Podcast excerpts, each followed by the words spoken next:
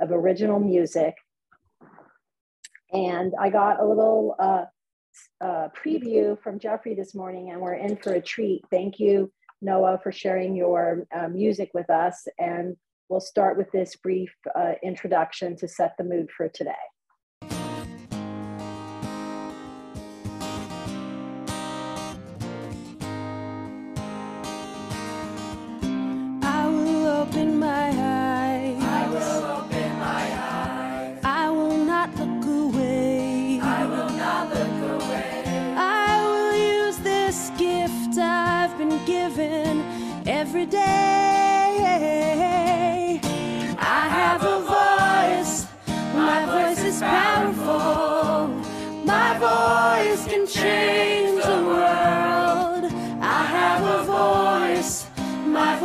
Powerful.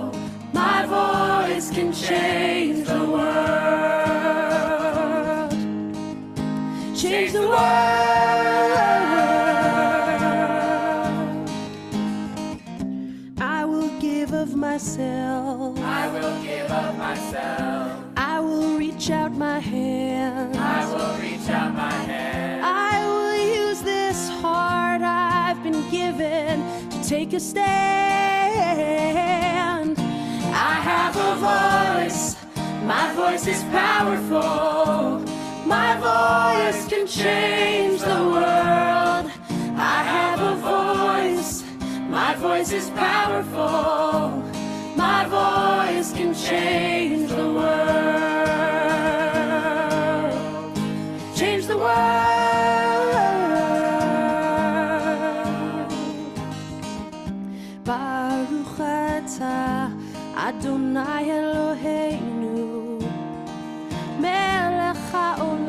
Haolam she'asanu she'asanu b'tselem Elohim. Baruch atah Adonai Eloheinu melech haolam she'asanu she'asanu b'tselem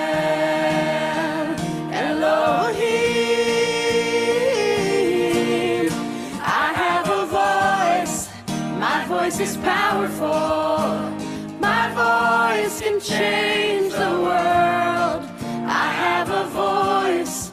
My voice is powerful. My voice can change the world. Change the world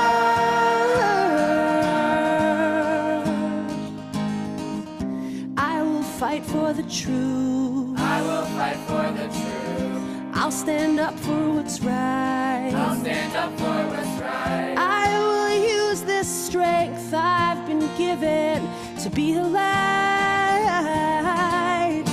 I have a voice, my voice is powerful. My voice can change the world. I have a voice, my voice is powerful.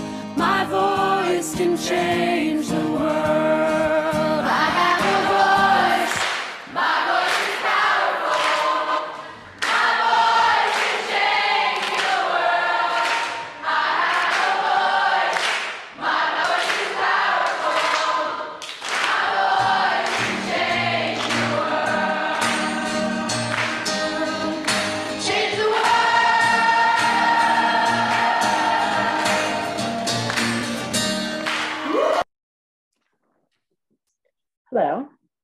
Okay.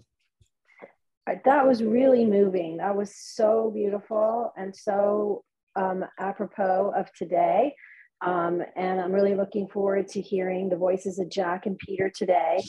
Um, and we're going to hear more from um, Noah as well, more music as we go through the presentation. So um, I could see from the chat that other people um, are as moved as I am with the music. Um, okay, so we're going to go to our first presenter now. We have Peter Kupfer, who is here to talk about his Holocaust memoir, The Glassmaker's Son. Um, I believe today is the launch of the book, so uh, we're really honored to be a part of the book launch. Um, Peter is an award winning journalist with extensive experience writing and editing books, newspaper, and magazine articles and websites. Peter specializes in nonfiction, particularly memoirs, biography, and journalism. Um, also, other areas of interest are business, technology, arts, and culture. Uh, Peter was a copy editor for the San Francisco Chronicle for 14 years, and before that was a business reporter and editor at the United Press International New York. His freelance writing has appeared in leading newspapers and magazines and websites, including the Washington Post, the Los Angeles Times, and the New Yorker. Um, and this is Peter's first book published by Amsterdam Press. We are going to learn today about the glassmaker's son, and I'm looking forward to this presentation. Thank you, Peter, for being with us today. Thank you very much, Dana. Um, one quick correction. I never have written for the New Yorker. Unfortunately, um, sorry, the New York Observer. Sorry. Yeah, there's okay, a big sorry. difference there. The New Yorker is like the ultimate for most writers, and unfortunately, I haven't quite gotten there yet. But who knows? It's never too late. Um, but thank you for the introduction, and thank you everyone for being here, um, especially my dear friends from near and far. Um, and um, so the glassmaker's son is uh, the culmination of about 10 years of research and writing and um, seeking a publisher. Um, you know, so it's a it's a great uh, moment for me, uh, and I'm very happy to be here and to have my book uh, finally uh, out in the world. So thank you all for coming. Um, the book is actually two stories. Um, one is my quest to discover the world my father left behind in Nazi Germany, as, as the title uh, says. Um, but it's also about my own relationship with my dad. Um, so it's basically these two stories that have sort of been inter, interwoven. Um, you can show the next slide, Jeffrey. Uh, uh, in fact, you can show the next four slides in in the next couple of minutes. Okay. Uh, my father immigrated to the United States in October 1937, um, a year before Kristallnacht. Um, next slide. My father was uh, born Robert Kupfer. He, he later changed his name, anglicized it to Cooper. And I actually changed it back to my father's original name uh, when I was in my 30s, actually. Um, next slide. Uh, that's my dad um, as a young boy. Um, my grandfather was a principal in a uh, large uh, Bavarian glassmaking business um, before the Nazis forced him to sell the business, as so many other Jewish uh, uh, professionals and businessmen were forced out of their out of their professions. Um, and my grandfather Otto Kupfer decided, um, for reasons I'm not really sure about, um, decided to stay behind. But as with many other uh, German Jews, um, no one could have imagined that things were going to get, you know, as bad as as they did. Um, so he did stay behind, and uh, unfortunately, he perished at uh, Theresienstadt uh, concentration camp in Western Czechoslovakia. Uh, next slide, please.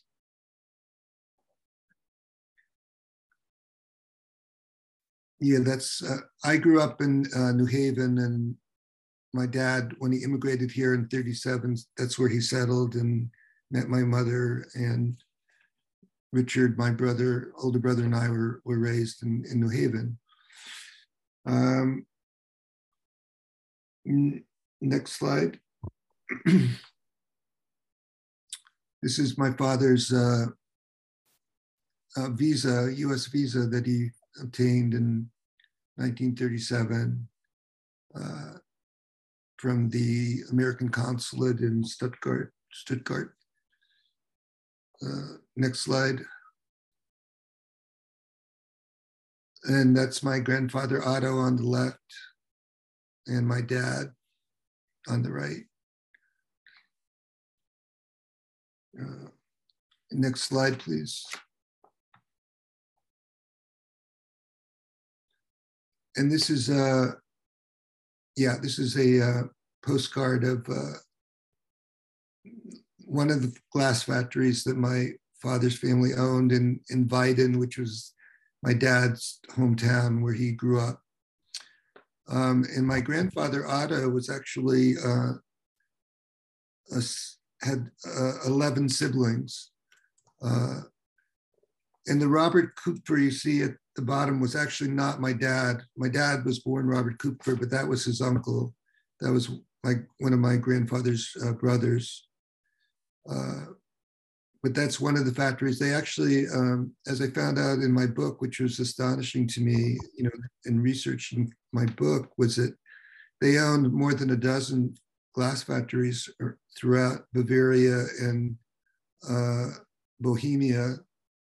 And it was really stunning to me because my dad never, all I knew was that he had, you know, he was, they were in the glass business. I had no idea till I went to his hometown for the first time in 1979 that the family had actually owned many factories and was, uh, you know, played a major role in the history of glassmaking in Bavaria.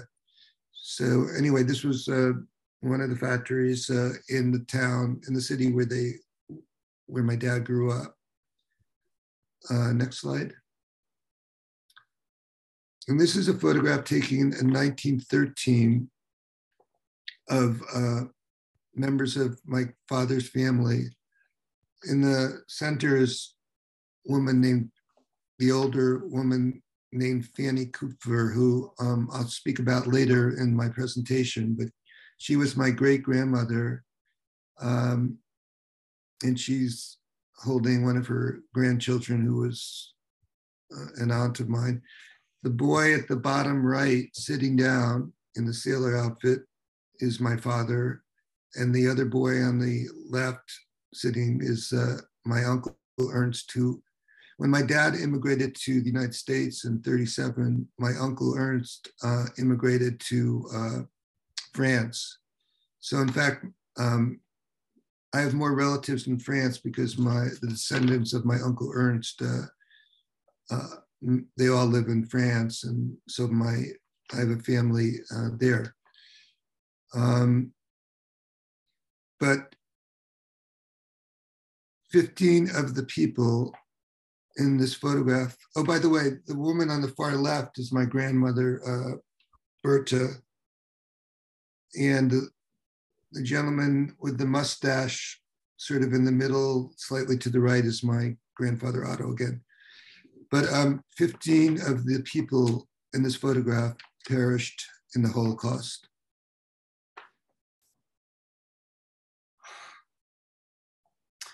Okay, I'd like to uh, begin uh, by reading a bit of, from the first chapter of my book.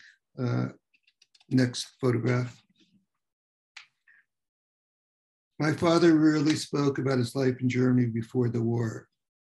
Much of what I knew or imagined about his early years was drawn from an album of old photographs, one of the few personal items he was able to bring with him when he immigrated to the United States in 1937. Next slide. It was filled with pictures of elegant, elegantly dressed, confident looking people, secure about their places in the world, posed in front of stately houses and picturesque landscapes. Next slide. This is a, a photograph of my family, uh, my father's family, in the rear of their uh, what was called the Kupfer Villa in Weiden, their hometown. And the gentleman on the far right is my grandfather Otto. and the little boy is um, named Eric, who uh, was one of the few relatives that um, lived, you know, descendants uh, that lived in the United States. Uh, Eric lived in upstate New York. He was actually my only, my father's only uh, surviving relative in, in the United States. He got out actually in October of 38. So just a matter of days actually before the uh, Kristallnacht. Um, next slide. Uh, they were pictures of elegantly dressed, confident looking people, secure about their places in the world, posed in front of stately houses and picturesque landscapes. Next, next slide. There is no hint of the catastrophic events that would soon engulf them and millions of other European Jews. Next slide. That's my grandfather again. As a boy, I spent hours leafing through the frayed pages of that album. To a middle class kid growing up in a stifling, stifling, I can never say that word, in a dull Connecticut suburb, the pictures were a window into a thrillingly exotic world. There was my father skiing in Yugoslavia. Next slide. Horseback riding in Italy, swimming off the Dalmatian coast, hiking in the Bavarian hills. Next slide.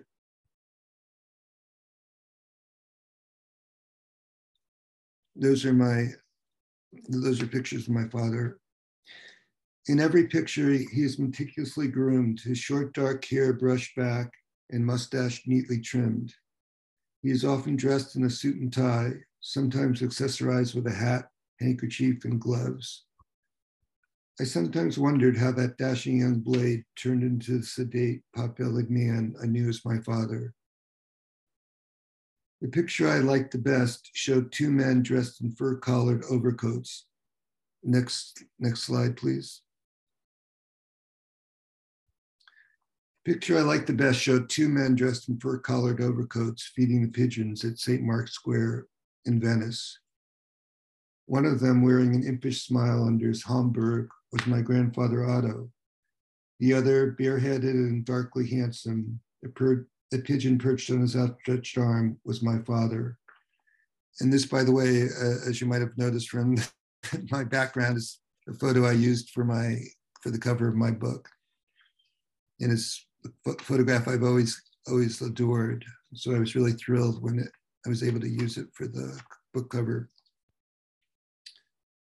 Fascinated by the world captured in those photographs, I would ply Dad with questions. Who are those people? Where was this taken? What are those mountains in the distance? Most of the time, he swatted away my questions as, as if they were flies.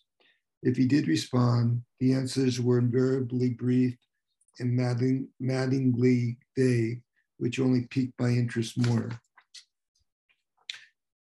In 1979, three years after my father died, when I was 28, I decided the time had come to satisfy my curiosity about the world he had left behind.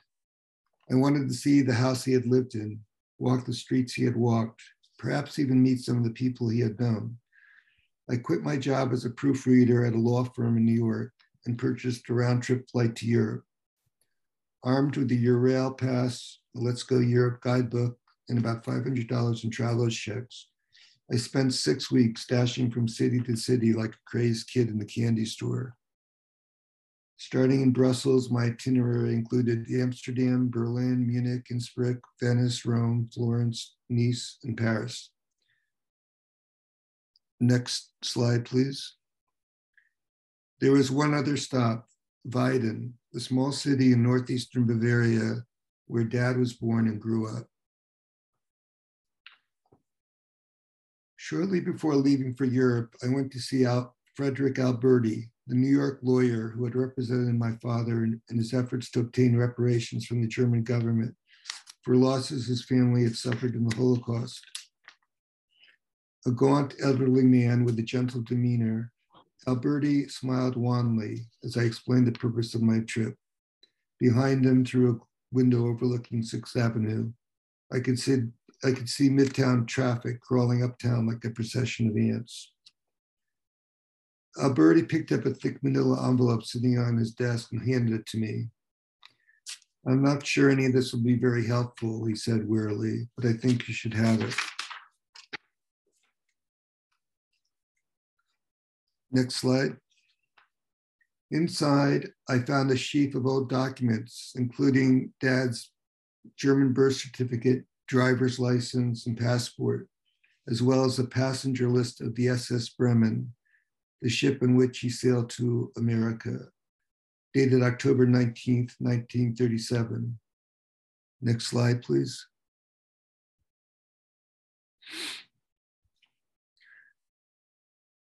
One other document caught my eye, a faded yellow form with the word Todes, Todesfallanzeige printed in thick black letters at the top. Next slide, please. It was my, it was the death certificate for my grandfather Otto, who died in Theresienstadt, a Jewish ghetto in Western Czechoslovakia on December 27, 1942. I wish you a good trip and success with your mission, Alberti said as he slowly stood up and extended a brittle hand. But don't expect too much. 40 years is a long time. The book goes on to describe my first visit to Weiden in 1979, which was marked by a series of surprising discoveries and uncanny coincidences. While searching for my grandfather's old house, for example, I stumbled on the offices of the local newspaper, Neue Tag, where I met a reporter named Inga Rogner. Next slide. Who wrote a series of articles about my visit and my search for my family roots.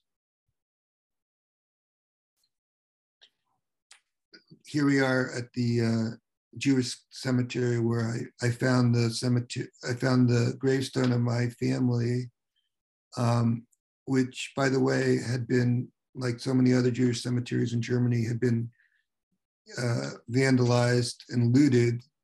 Um, and some of the stones were, many of the, you know, the gravestones were broken, some were carted away and used to pave roads, others were used actually by Christians in their cemeteries.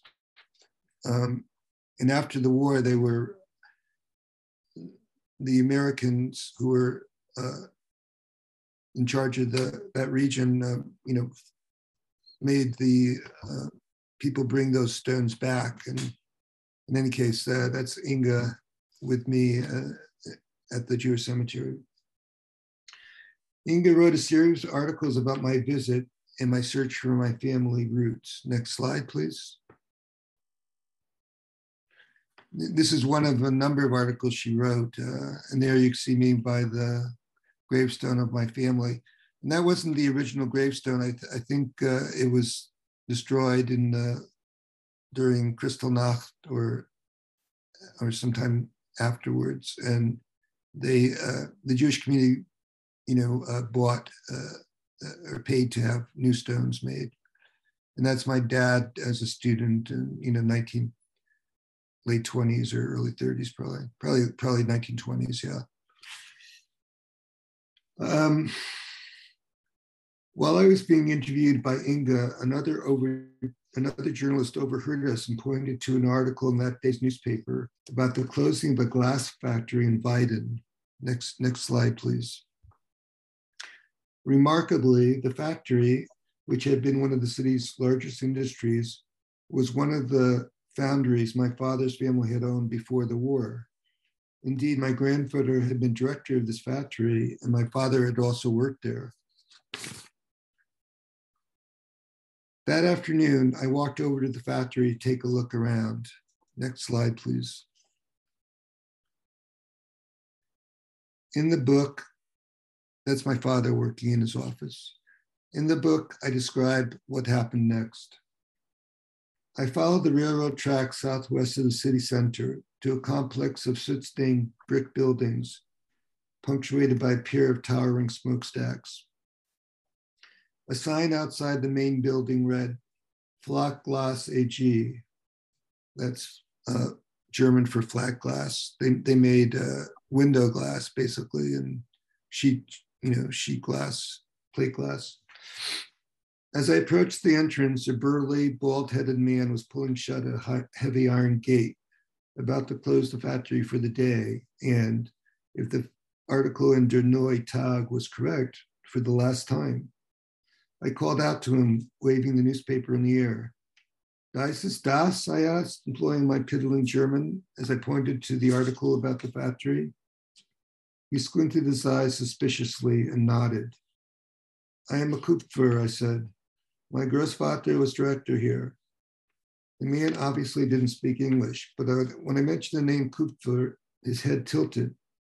Kupfer? See Kupfer? He asked skeptically. Yeah, yeah, I said, nodding vigorously. After a moment, he flapped his hand impatiently, gesturing for me to come inside and slammed the gate shut behind me. I followed him up a steep flight of stairs and down a long, narrow corridor. We entered a large conference room. There, seated around a long rectangular table cluttered with beer bottles, half filled glasses, and smoldering ashtrays, was a group of about a dozen, mostly elderly men dressed in jackets and ties. There was something frightening about these men with their gray hair, weathered faces, and dour expressions. In my agitated state, I felt as if I had just walked into a scene from an old war movie, and these men, these Nazis, were plotting their next acts of destruction. The blonde whispered into the ear of a younger, dark haired man seated at the center of the table. After a few moments, the, the man stood up and approached me, holding out his hand. Mr. Kupfer, he said, smiling. The sound of my father's name in that room sent a shiver up my spine. He introduced himself as Sepp Hummel, the director of the factory, and asked me a few questions in perfect English. Where was I from? What was I doing in Weiden? I showed him some old photographs of my father and grandfather that I had brought with me. He studied the pictures and nodded, apparently in no hurry to resume the meeting. As I chatted with Herr Hummel, I heard my father's name ricochet around the room. Out of the corner of my eye, I could see the other men looking at me suspiciously, as if I were an impostor or an apparition. After a few minutes, the director motioned for me to take a seat at the end of the table and began his presentation. I sat there in stunned silence. Less than 24 hours earlier, I had arrived in my father's hometown not knowing whether I'd find even a scrap of information about his family. Now, here I was attending the final meeting of the factory his family had once owned, surrounded by men who not only had worked there, but may have known my father and grandfather.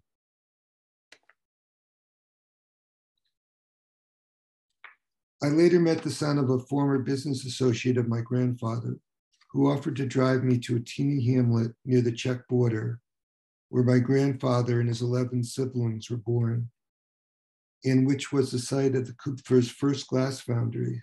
Next slide, please.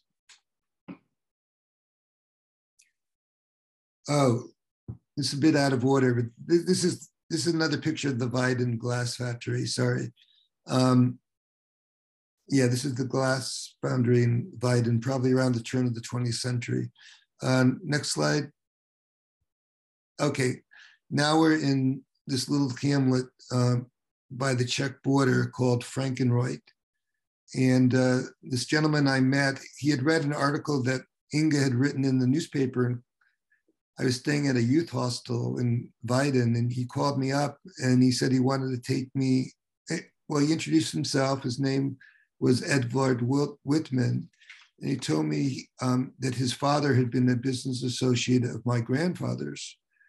And his, his father's company flattened and ground and polished the glass that my father's factory, uh, my grandfather's factory manufactured.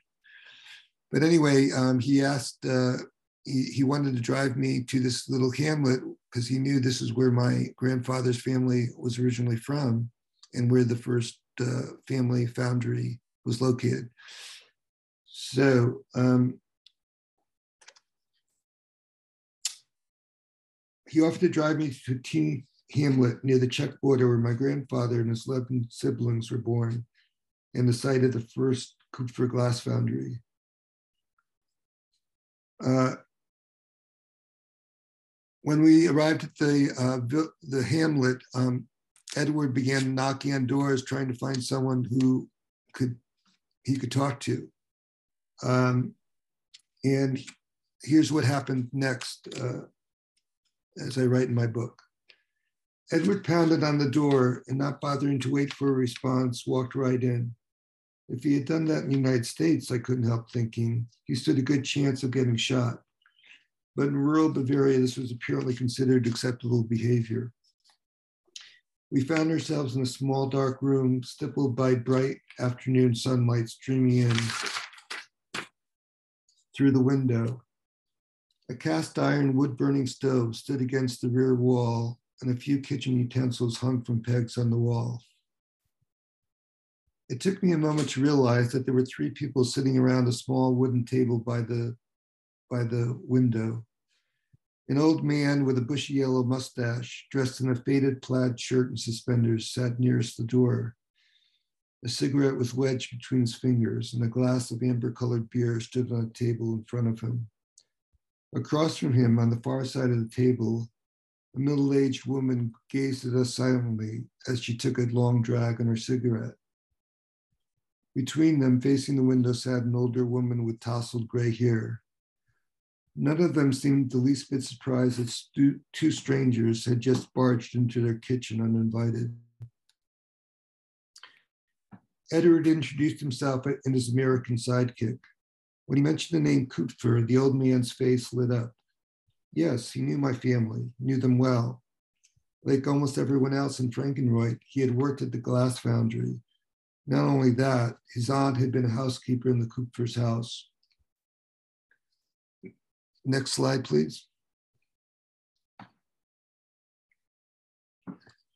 His name was Adam, Adam Dobner.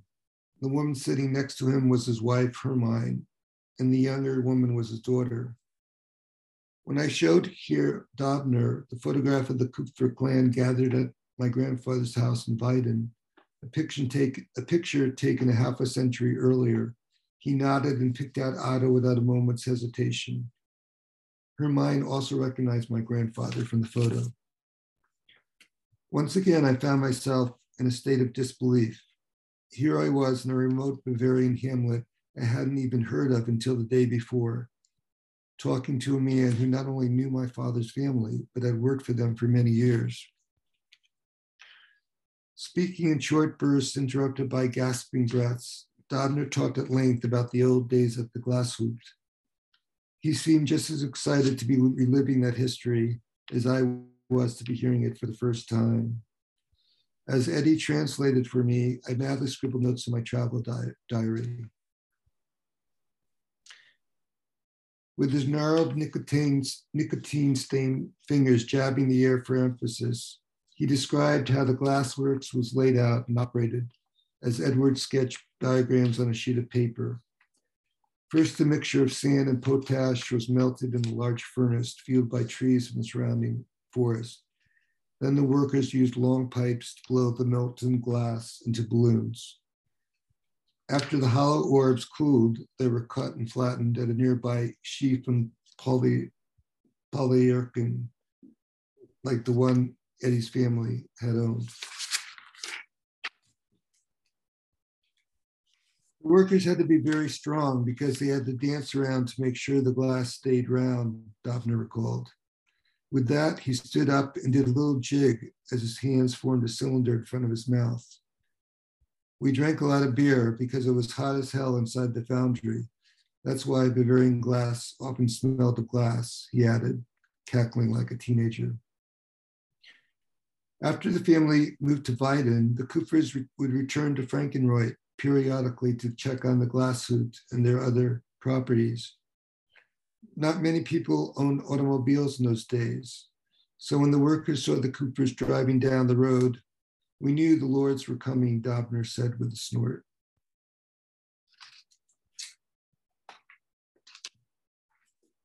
Next slide, please.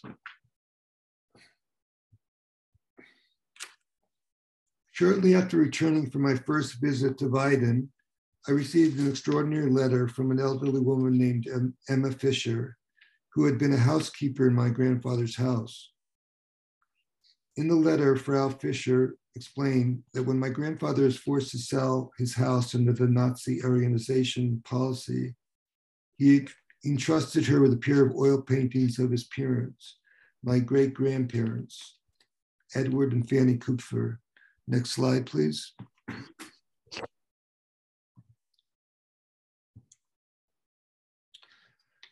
Frau Fischer, who was then 90 years old, invited me to come back to Weiden so she could return the paintings to their rightful owners. Next slide, please.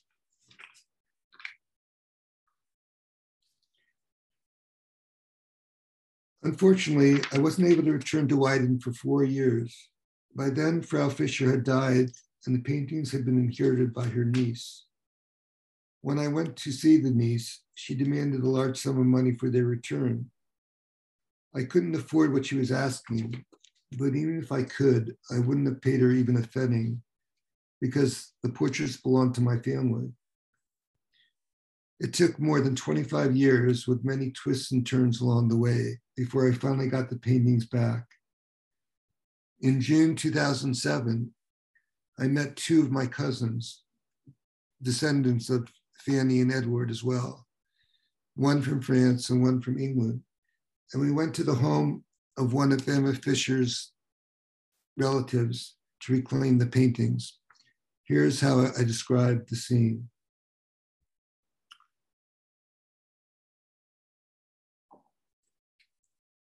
Oh.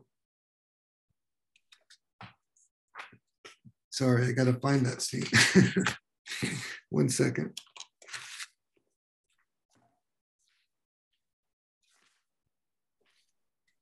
As we drove to Audrey's house in the outskirts of the city, chills darted up and down my spine.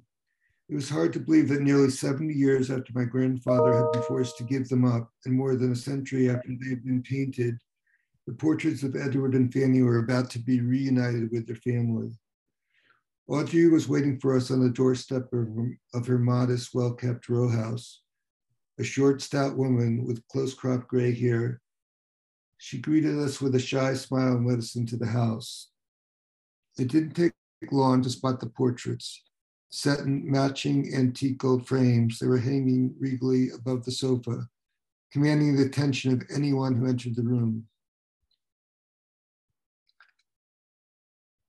It was a strange feeling to finally see the portraits in the flesh, so to speak, after knowing them for so many years only through the five by seven introdu- reproductions Inga had made.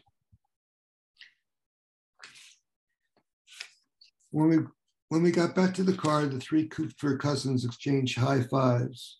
Wunderbar, Inga explained. At last, the paintings are back where they belong. Then we drove to Inga's club for a celebratory lunch and drank a champagne toast to Edward and Fanny. That evening, as I stood alone on the balcony of my hotel room in Weiden, I thought about the long journey that had brought me there. It took more than a quarter century from the time I had first heard about the existence of Edward and Fanny's portraits to finally get them back. Amid all the losses the Kupfers had suffered as, as a result of the Holocaust, salvaging this piece of family legacy felt like a small but important victory. And of course, I thought about my father. I'm sure he would have been proud of what my cousins and I had done. I pictured him looking down on us and smiling, and I felt closer to him than I had in a long time. Um, as I said at the beginning, uh, the book is really uh, two stories, and the other story was my relationship with my father, who was uh, a very reserved man who really talked about himself or certainly never talked about his life in Germany before the war. Um, so I just want to read one, uh, one brief passage uh, from the book about uh, my relationship with my father. Dad wasn't like the other fathers I knew. For one thing, he was 44 when I was born, which was considerably older than most of my friends' fathers. Although he had an excellent command of English, he spoke with a thick German accent. Having grown up with that guttural elocution, I wasn't aware of how different it sounded until my friends started to make fun of him, mimicking him with an exaggerated growl. He never took me camping or fishing or did other guy stuff that fathers typically do with their sons. He never helped me build a model airplane or work on a science project. On the rare occasions when he tried to help me with my homework, it usually didn't go well because he had grown up with a entirely different educational system. When I once asked him to help me with a simple, solve a simple mathematical equation, he proceeded to fill out two sheets of paper with a blizzard of numbers, lines, and symbols that, as far as I was concerned, could have been Einstein's theory of relativity. I savor the times I had dad all to myself because they were rare. One of my earliest memories was going down, going with him on a Saturday morning to the Blouse factory on Crown Street in downtown New Haven. The narrow brick building was deserted on weekends, and while he packed orders, I ran around among the rows of silent gray sewing machines and bolts of brightly colored fabric.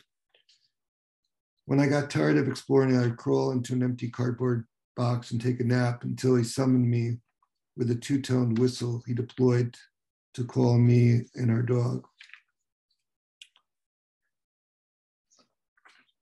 Okay, um, Jeffrey, how are we doing on time? I do you go want ahead. To Just go ahead. Keep going. Yeah. Okay.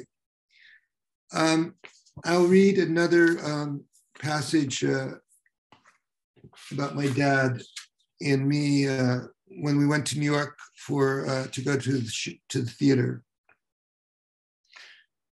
Once or twice a year, Dad took the family to New York for a weekend matinee. In those days, people dressed for the theater, especially people like my parents who put a lot of stock in their appearance. Dad wore a sports coat and tie, and mom a simple dress and heels.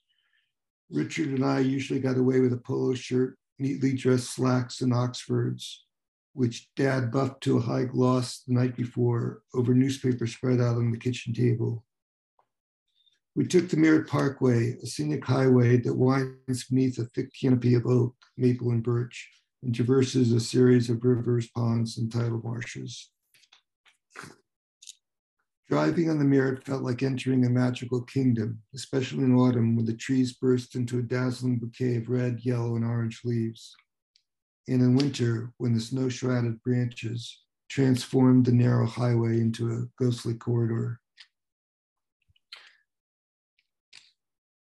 The first show I remember seeing was The Music Man starring Bert Parks. I was giddy with anticipation as Dad led us through the throng milling outside the theater and into the gilded lobby.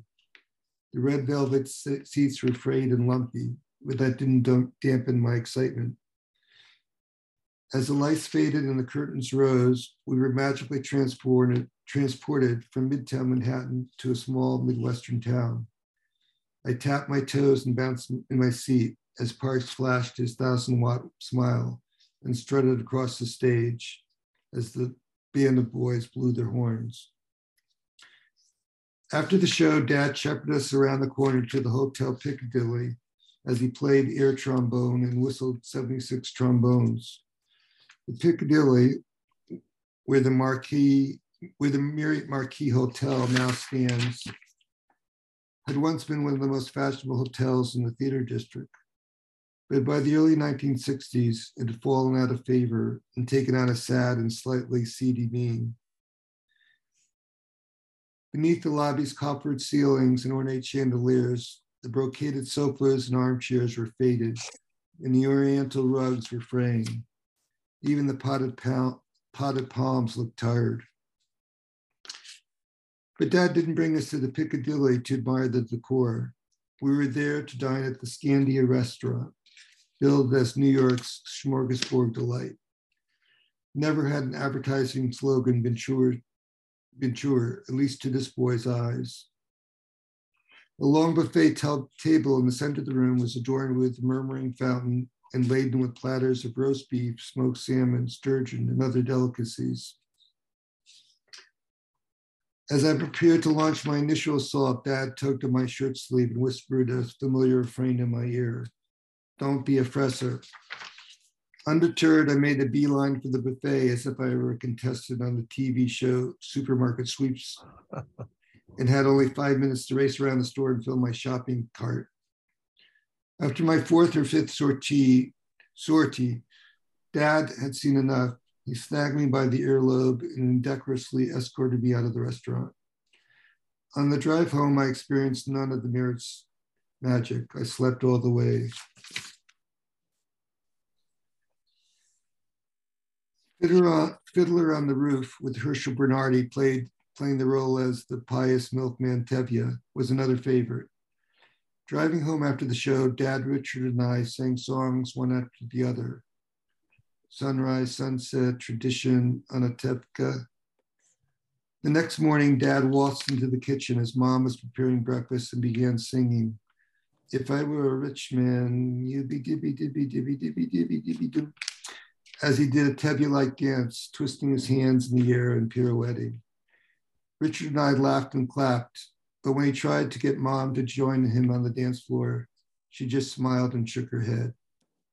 I wonder if that song had a special resonance for him because he had been a rich man once, but that was a long time ago.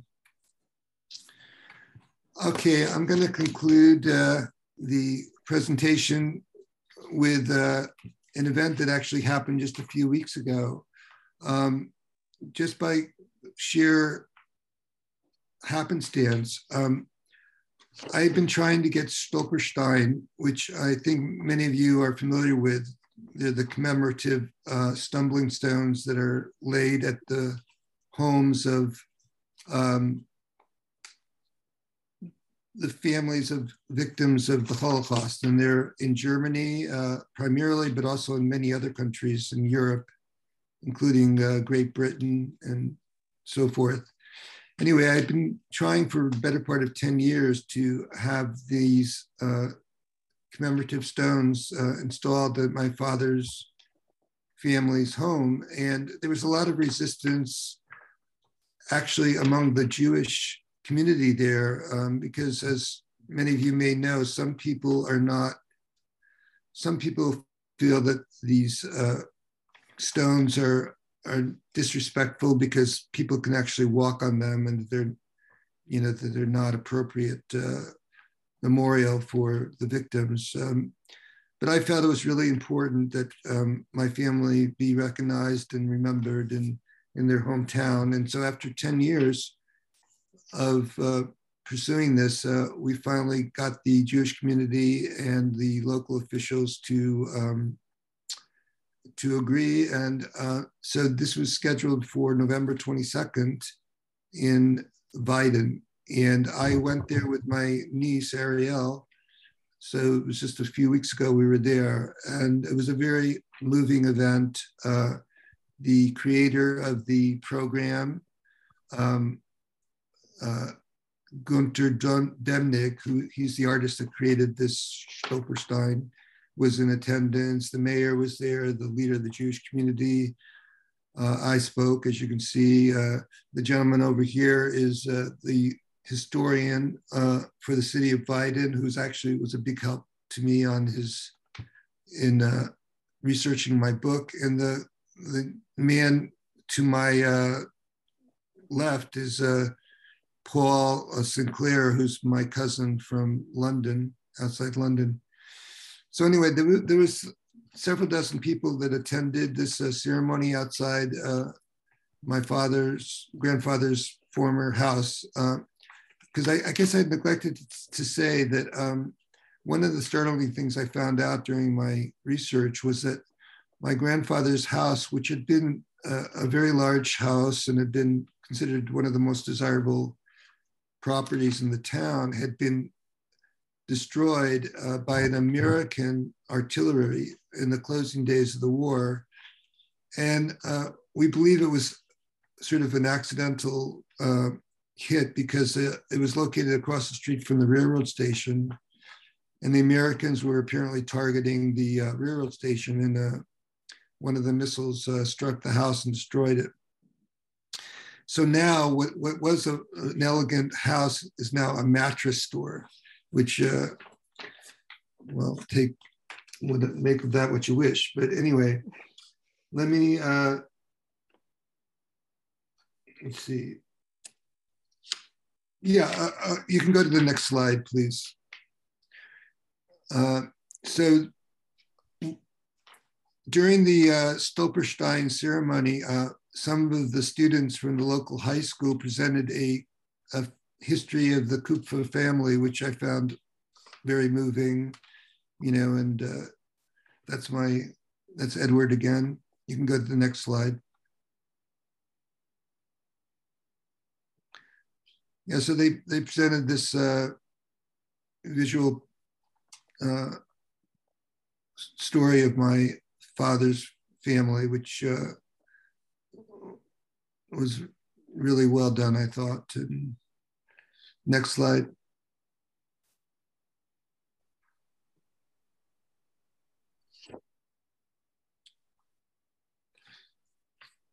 And the following day, uh, I read uh, passages from my book at the public library, which was uh, uh very well attended. I was actually quite surprised that there were about 100 people that um, gathered uh, at the library for the uh, presentation uh, for my reading. And uh, that was also very moving.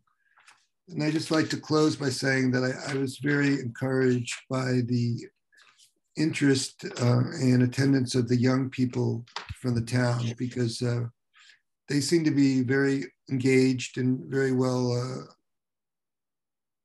you know, educated about the Holocaust and and its impact on on on German society. So thank you all for listening. I'm sorry I went on a little bit too long, but anyway.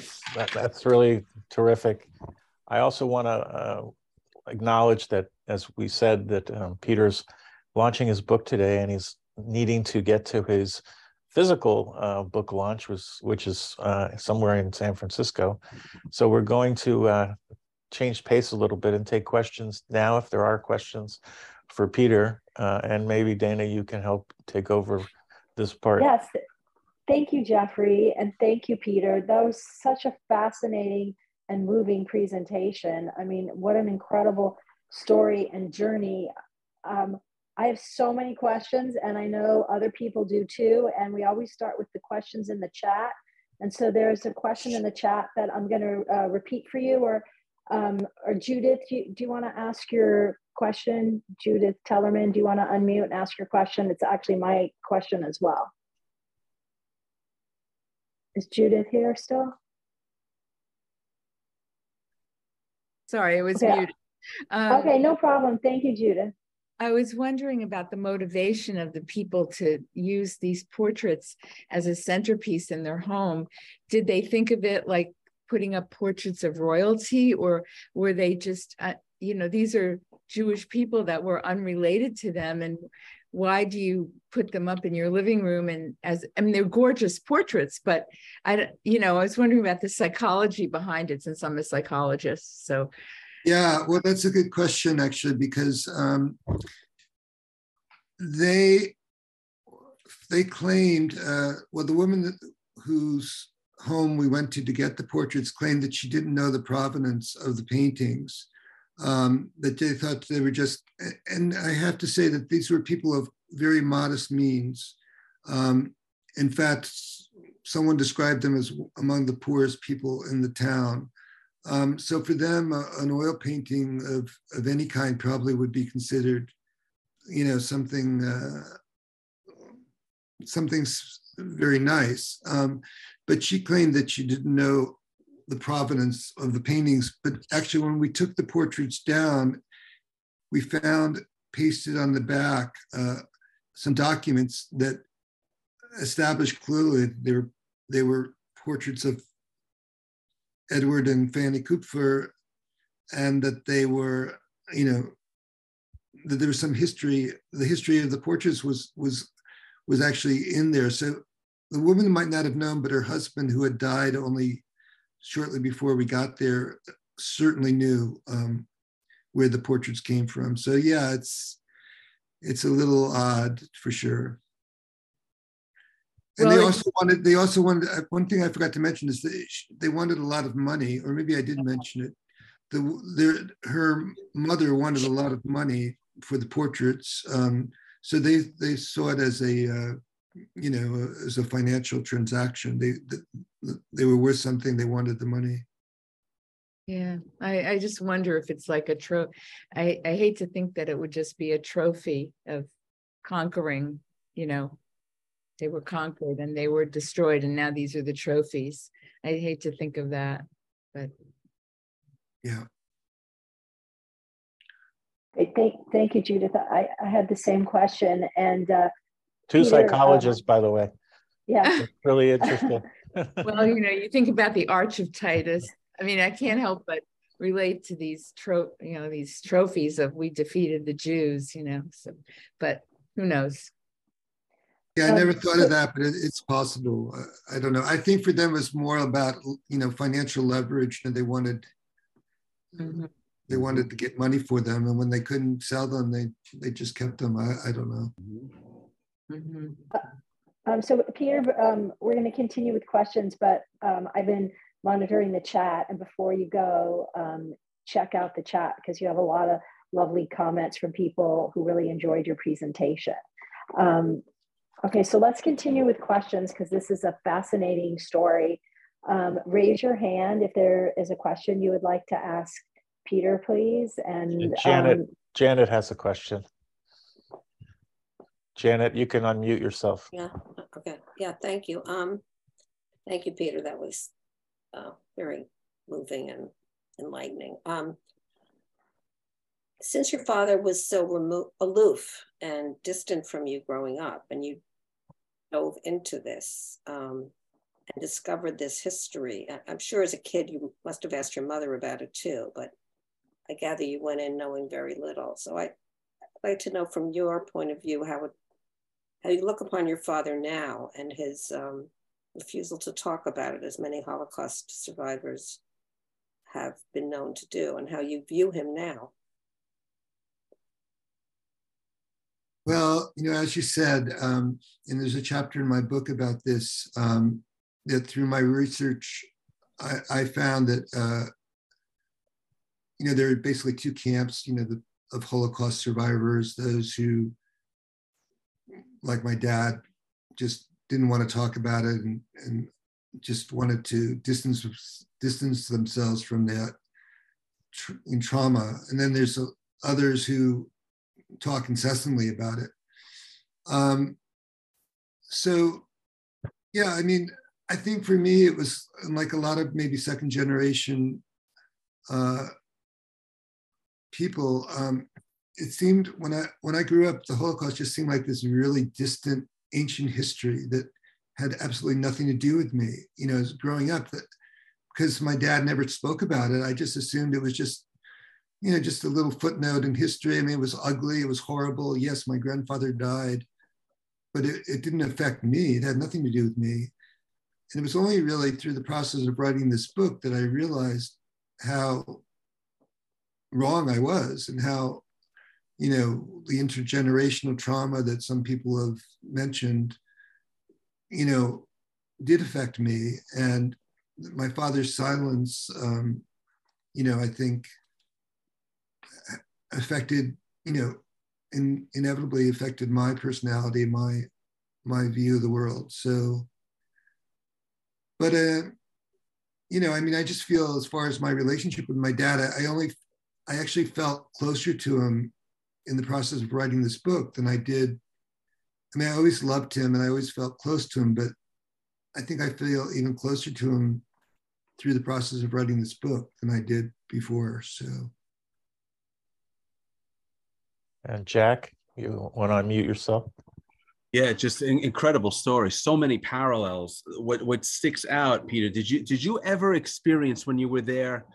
Did you get the feeling that that the Germans there, that, that the current people there, that they thought you came back specifically to look to reclaim stolen property? Did you did you have any experience with that? Uh, uh just out of curiosity. Yeah, well, I think definitely at the that scene in the factory, I yeah, got. That, I mean, yeah. I mean, there wasn't that, anything.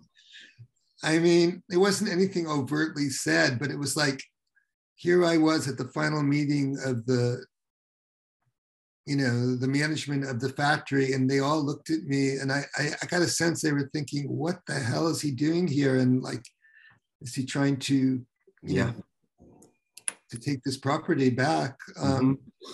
So I never got any overt. Uh, messages of that kind, but I, I, got a sense that there was, and also with the paintings, um, you know, this woman who I initially met, you know, she she was under the impression I was some wealthy, you know, scion of a powerful industrial family, you know, and, and we were just I was just a middle class kid from America, you know, I didn't have any money back then, and I still don't, but uh, you know. I'm so glad those paintings are in your possession. So glad. Yes, they're actually not with me um, because um, I, I, my cousin from London uh, took them because I thought it would be family. It's in your yeah. family's possession. Right, yeah. right. What, what, what a dramatic moment at that um, factory. I mean, that I just would love to see that in a movie, um, and I can't wait wait to read more details about it in the book. Um, what what did you what did, how did you feel? I mean, it sounded almost like scary to me. I don't know, like um, it was scary. Your, it was you scary. By yourself, was... and uh, did they say anything to you, or did they just let you sit and listen? And were, were they talking in German? I mean, what what else happened?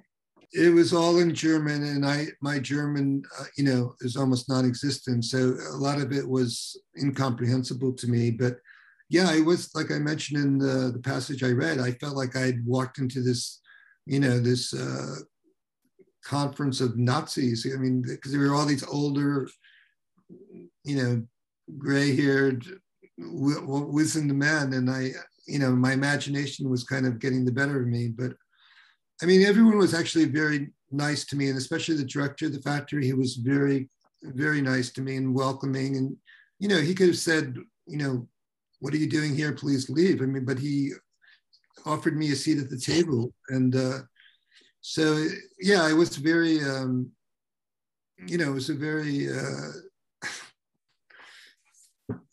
exciting moment for me, but a little scary too. Yeah. So, uh, um, so I, surreal. I, I, I think the word is surreal. It was a surreal. Yeah, definitely. Yeah. So, so I'm wondering about like the psychology of, of, of you and how you've gone through all this. So I could see how you described how that album, um, photo album of your father's, you know, was like this window into what seemed like this, you know, magical world that he wouldn't talk about. So that like intrigued you. You you went on this journey to go like discover what was that about. But that was 1979 was a long time ago.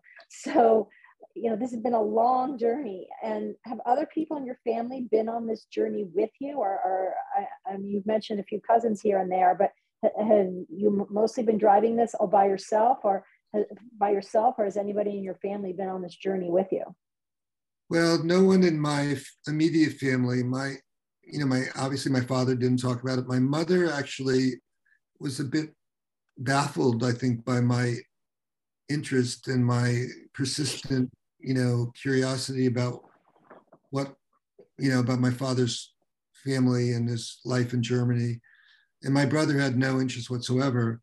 Um, but there was a cousin, uh, the cousin I actually showed in the photograph earlier at the Stolperstein ceremony from England, the one who has the paintings. And he's also been very involved in research uh, and in fact, he was a volunteer at the Wiener Library in London, which is one of the largest repositories of Holocaust, uh, you know, uh, artifacts in the world. so he's been involved in research. And in fact, he was a very helpful, instrumental in my research because he speaks uh, fluent German. So he's he's been involved, and uh, he was came with me to Weiden to reclaim the paintings. Okay, I'm going to uh, let you depart, um, uh, Peter, and we're so grateful for you to use our platform to launch your book. And I'm sure, as you see in chat, there's so many people who have really fallen in love with your story and want to learn more by reading your book. And um, so, thank you, and we'll let you, uh, uh, you go Jeffrey. to your physical uh, book launch. Okay, thank you all very much. I, I will stick around because I'd want to hear a little bit more of, of Jack's. Uh, I want to hear. I have a little time, so I want to hear some of his. Uh, well, I don't want to kick you out, so you stay. now, also, you, if, any, uh, if anybody has, if anybody has their own story, and you would like to bring that story forward, like uh, you don't have to have a book. You can bring your story forward without a book. Uh, I'll be you know, available. You have my email address. I'll put it in the chat so you can contact me. I, am setting up programming for 2023, second half, uh, and I would love to hear from you. So I'm going to uh, share my screen, Dana, and I'm, we're going to do our second musical uh, before we get to Jack.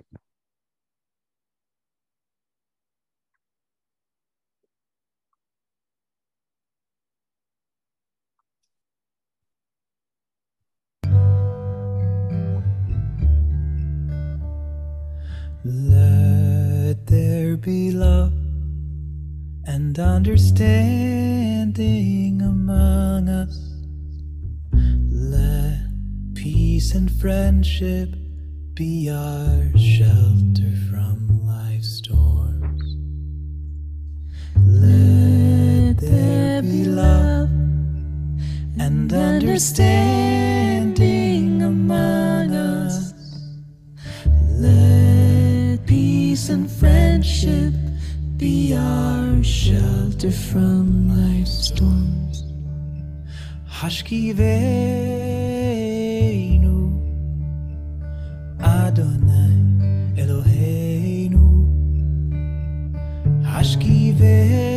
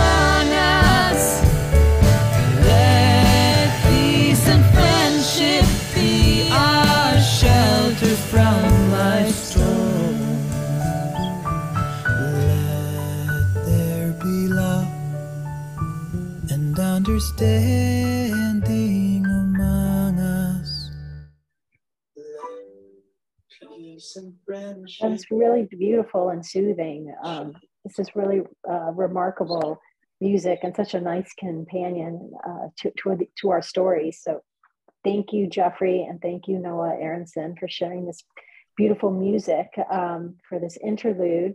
Um, we're going to now turn our attention to Jack Fried and his book, Heirs of Auschwitz, and I'm going to read Jack's bio.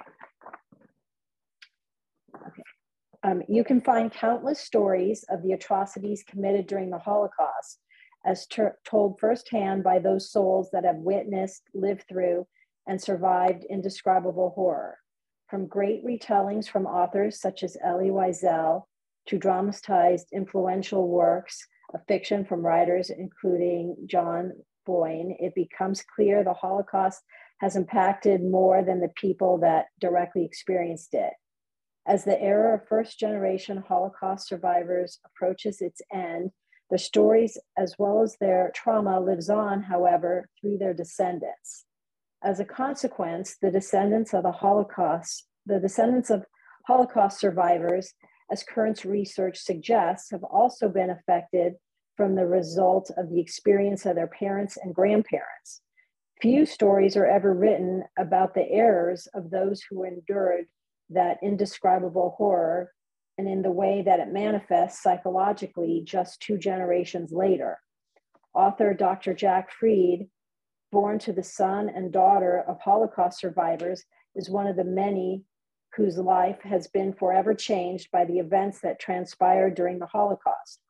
Intergenerational trauma is not a well known concept, but for Dr. Fried, it meant that he had to take a journey into a past he didn't know personally, that of his grandparents' past, to find pieces to a puzzle that may answer his questions about the origins of a lifelong battle he has had with separation anxiety. His trip took him to Poland, where he uncovered a slew of pent up emotions, fears, and dark histories.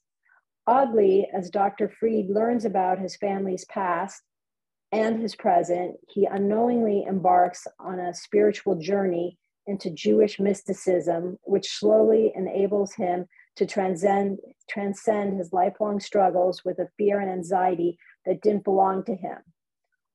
All of the inhibiting emotions were released upon his connection to the strife of his ancestors.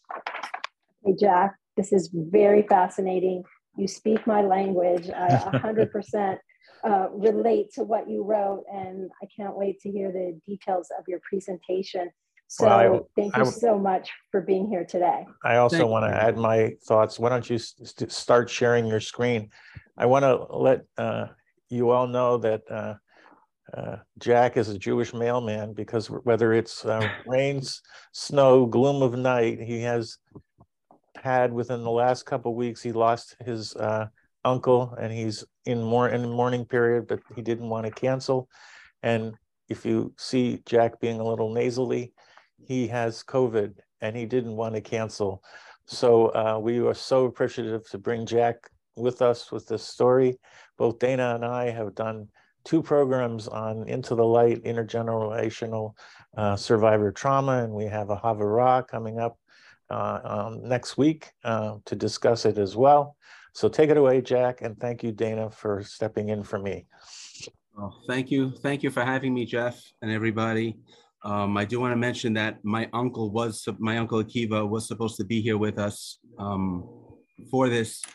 Uh, I, I hope I can give as much as of, of an impact of this as as he will. There's no way I can I can put any any justice on it. Are you able to see my screen, or did you? Yes, I my- can see your screen, but you have to boot up your uh, presentation. So double click on your, where your icon is, and it should open your presentation. Okay, so let me do that. I thought I did that.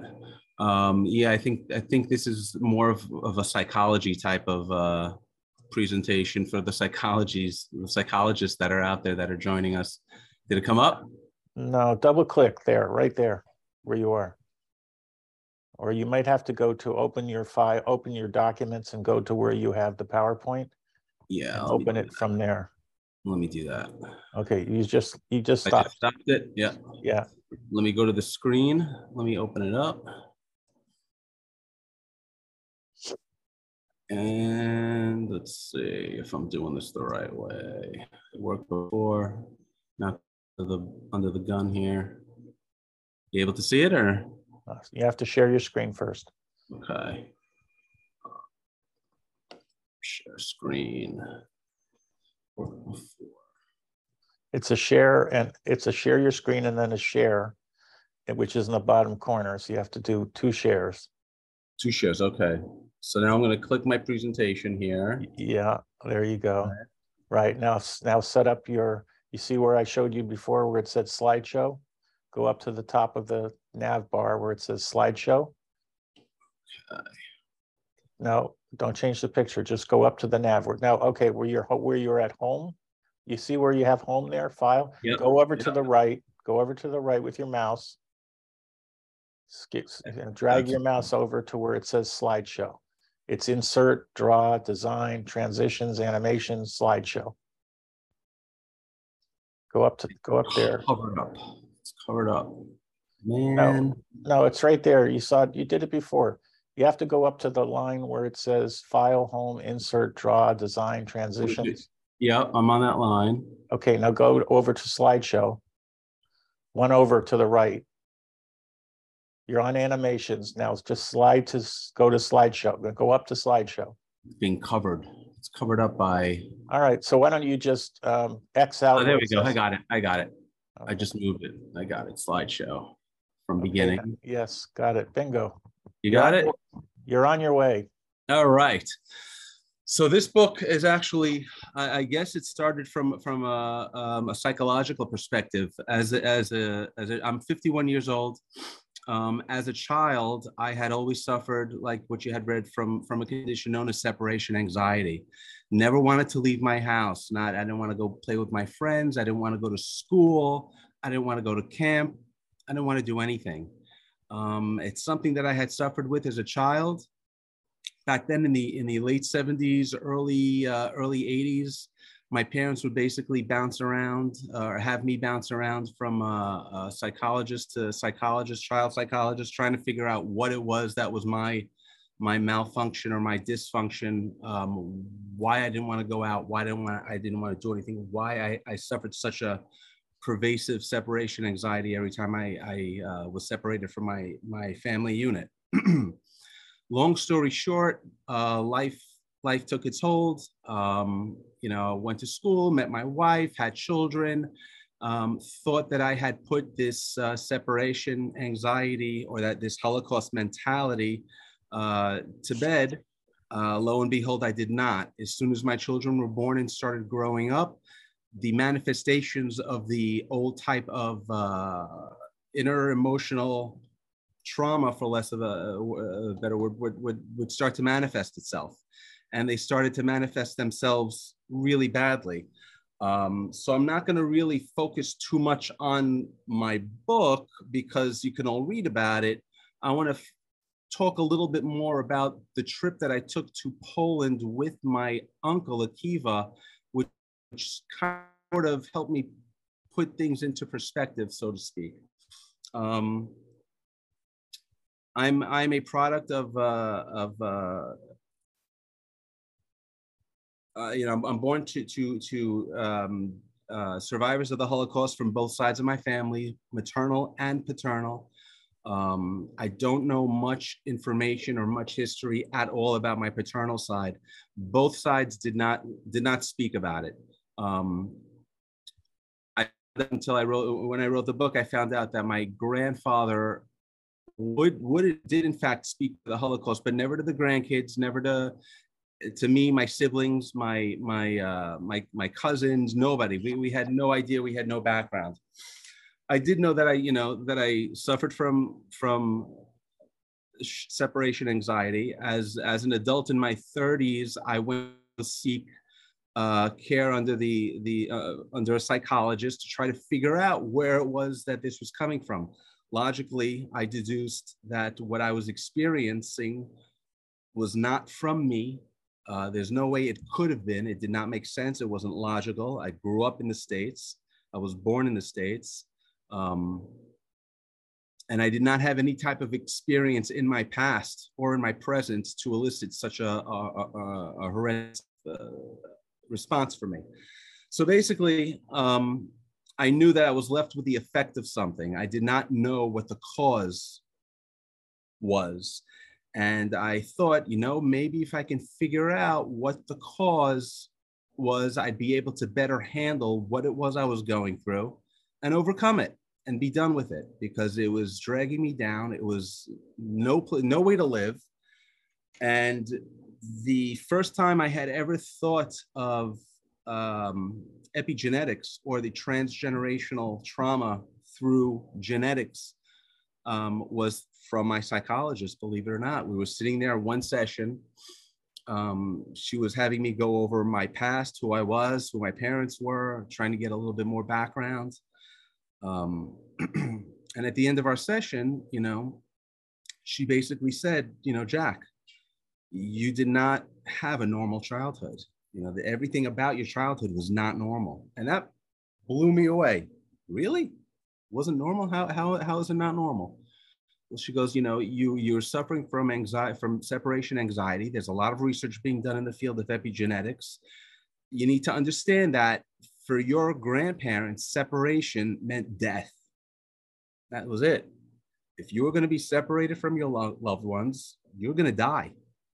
You need to understand that. You know, it, it took me a little bit of time uh, to come to terms with that. I left that session that day. My mind was blown. I had no idea what it was um, that that could have been causing this. I'll just read a little little bit about it from my book because it'll put it into perspective for those that are unaware of transgenerational trauma. Um, since our genes form the genesis of both our physical bodies and emotional state of mind, it is only logical that outside influences can affect these negatively with traumatic experiences po- and positively with pleasant ones. Studies on the science of intergenerational trauma between Holocaust survivors and their children have, have suggested that trauma can be passed between the generations.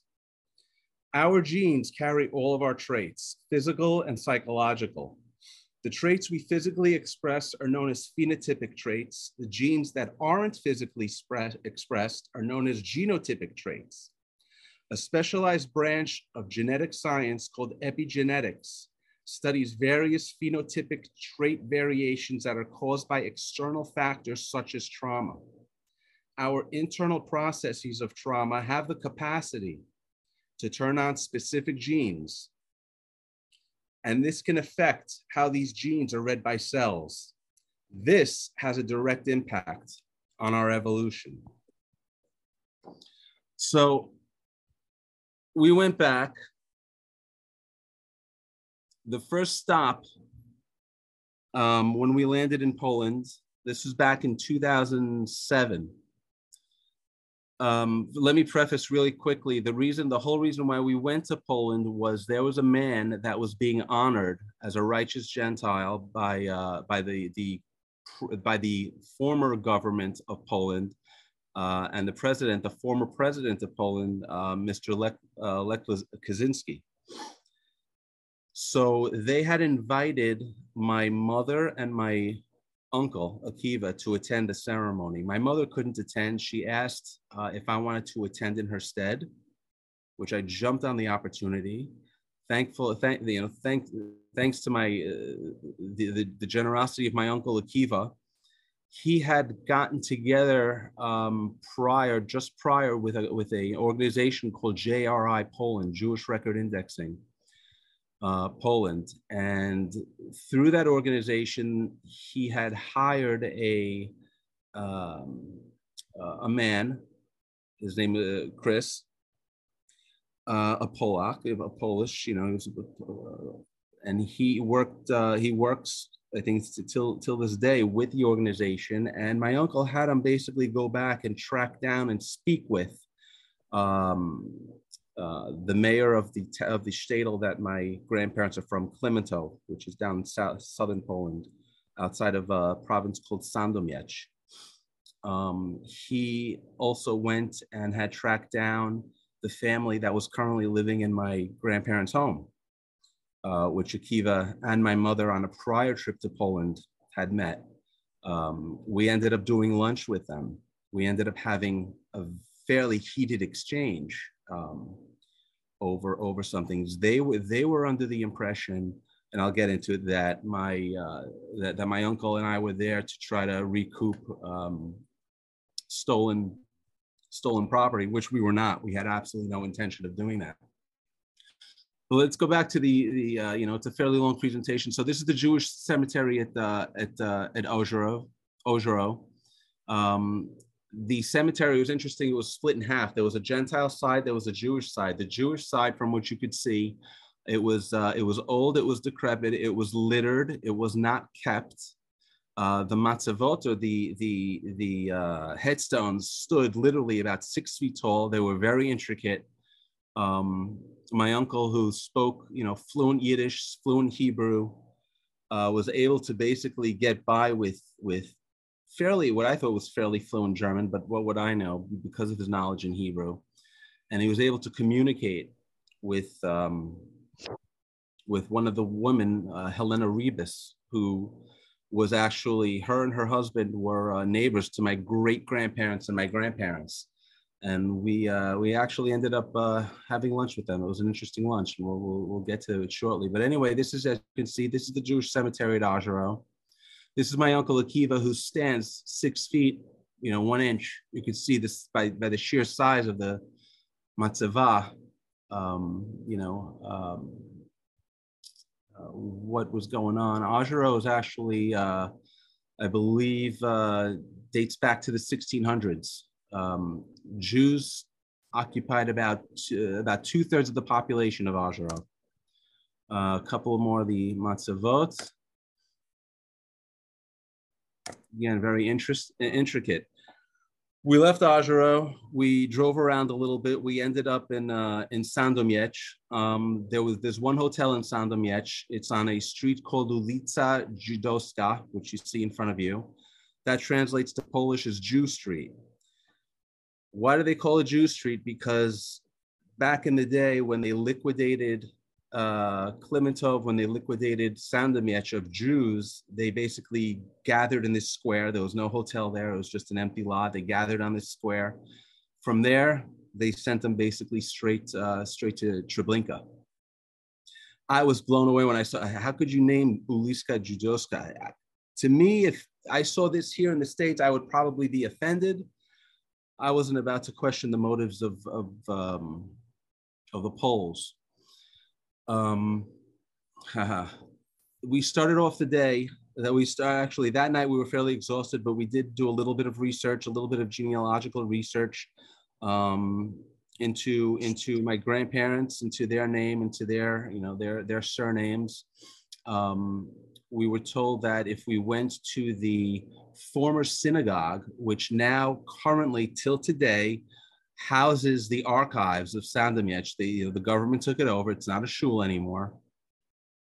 Um, we went there to start our journey uh, to try to trace uh, information on, um, on genealogical roots to, uh, to my grandparents.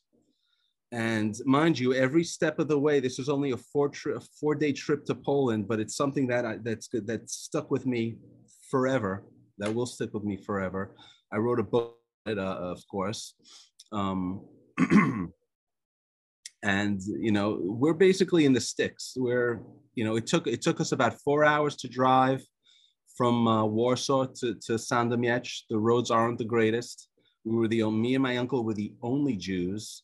I remember there were several times I started thinking to myself when we were driving, uh, you know, particularly to Auschwitz and to Treblinka, um, you know, anybody can basically drive us to any parts of the backwoods here, put a bullet in our heads, bury us. No one would say boo. No one would be the wiser. No one would find us. That it, it was very, very uh, scary. But anyway, in the back, before we even entered the building, um, in the back of the cemetery, in the back of these shuls, back in the old, the old country, the cemeteries were typically uh, in in the back of the uh, shuls. From what I understand, when the Jews uh, would travel from place to place, they would settle down, they'd get expelled, move on, settle down, get expelled, move on, ad, no, ad nauseum. The uh, the first order of business when settling into any new community was to buy a plot of land. And the purpose to buy a plot of land was to establish a shul, to establish a synagogue, and to establish a cemetery. So when I went to the back of the former synagogue of, of Sandomierz, the current archives, this is what in this is what what I saw. This is what we what we had encountered. Um, swastika with a gun, as you could see, pointing to the head of the swastika. I asked our guide in Poland. I said, "What does that say on top of the swastika, Chris?" He says, "It means finish them." Okay. I didn't know what to say. He didn't know what to say this uh, stencil was actually uh, uh, spray painted throughout the back of the, the synagogue. So let's go inside to the into the uh, into the archives. Let's see if we can find anything in the book in, in, in the books there. Let's let's see if there's anything left that's Jewish. So yeah, finish them. That's basically what it said in several areas, stenciled in the back. So this is this is how our journey began. In the front of the synagogue, you can see that it says in several languages, the former synagogue built at the end of the 17th century, present it houses the, arch- uh, the, the city's archives. In the past, since 1364, 1364, we're talking what? We're talking before Christopher Columbus had, had you know, discovered America by maybe what, a 100 and some odd years. The Jewish community in Sandomierz had the privilege of the king's protection. We walked inside. We couldn't find any archives. Everything was in we had nothing that that mentioned any anything uh, Jewish, anything that had to do with my grandparents, anything that had to do with their families. By the way, this research went on after our trip to present day. Uh, we had found we had since then found a lot of stuff, a lot of stuff. This is one of the murals that was painted in the shul. Here's another mural that was painted in the shul. Uh, one of the things that I had learned and the shul, let me tell you, in its heyday must have been magnificent. Throughout the entire ceilings, you see there were 12 murals, one painted for each of the zodiacs or each of the mazals, as it would say on the bottom of the zodiac. It'd say mazal with the name of the zodiac. Everyone has heard of the term mazal tov, mazel tov, good luck. That's not what it means. And this is something that I had just learned when I was, you know, back then. Mazal means may the stars be with you, may the constellations be with you, may it be good tidings for you. Another mazal, another zodiac. This is above the Aron Kodesh. You could see um, the fish, I don't know if they were, you know, the Pisces fish around the window with Jewish stars. On top, it says in, you know, in Hebrew, it translates to know, know before whom it is that you stand to try to get you into the right meditative frame of mind before going to, to pray in front of the master of the universe. Another mazal. Here's the uh, a mural of the Ten Commandments, which was about, uh, which was by the Aron Kodesh. And I'm talking, I mean, these murals, these pictures really don't do you justice. We're talking, you know, six feet, huge. I mean, they were, they were huge, huge, completely unkept, completely none, you know, not nothing restored. We left Sandomierz, we, we went to Klimentov. Klimentow is where we had lunch. We met actually uh, due to due to arrangements made by Chris prior to our arrival. We met with the mayor of Klimentov at the time, took us on a tour uh, took us to the cinema. Um, my grand, my my uh, uncle Kiva, rest his soul, remembers his father telling him stories of seeing Shirley Temple movies in the in the cinema there. Um, and the fact that I was just, I was sitting there, it, it just it, it, blew my mind. Um, this was the synagogue back in uh, that still stands and it is still the most beautiful building in the entire city. Prior to June, uh, October 22nd, 1942, there were approximately four to one. The, the, the approximate relationship and ratio between Jews to Poles was about four to one, four Jews to every Pole. As of October 23rd, 1942 onward, Klimentov is completely Judenrein It's completely cleansed of Jews. No Jews live there at all. This building sits there as a testament to what, what once was. The building does not look like this anymore. It's been spray painted, it's been vandalized, it's been locked up. Um, they, my, my uncle, I have an old picture of the shul for my uncle back from the 1800s. You could tell the, the, the, the let me try to find it here. The, uh, uh, here, here we go. I don't know if you can, you can see this here. You're able to kind of see that there. Okay. All right. Um, so we had, you know, I, I wanted to make access. I wanted to arrange for the mayor to give us access to the inside of the shul. I wanted to meet my grandparents' uh, neighbors, who who we met, who were still there. Uh, she had she had uh, passed away. Um, it was an interesting lunch. I have the entire. I, I, and I, I also I must I must say that the um, from the moment I land from the moment we landed to the moment we took off, my video camera was nonstop rolling, nonstop rolling. I've got about 14 hours of of footage from our four day trip. Um, the only time I wasn't recording was was pretty much when we were sleeping or eating. Um, this is what the what the synagogue looked like when we were there. Um, you could see all boarded up. In the back of the synagogue, as I had mentioned earlier, there was a cemetery. The Jews that had settled this area, we're talking, you know, older than the United States of America. And I'm bringing that up for a reason. This is the inside of the shul. This is where the Aron Kodesh was. This is where the Sefer Torah was held. This is a photograph of my mother and my uncle Akiva back from 1993. That was their first trip back to Poland.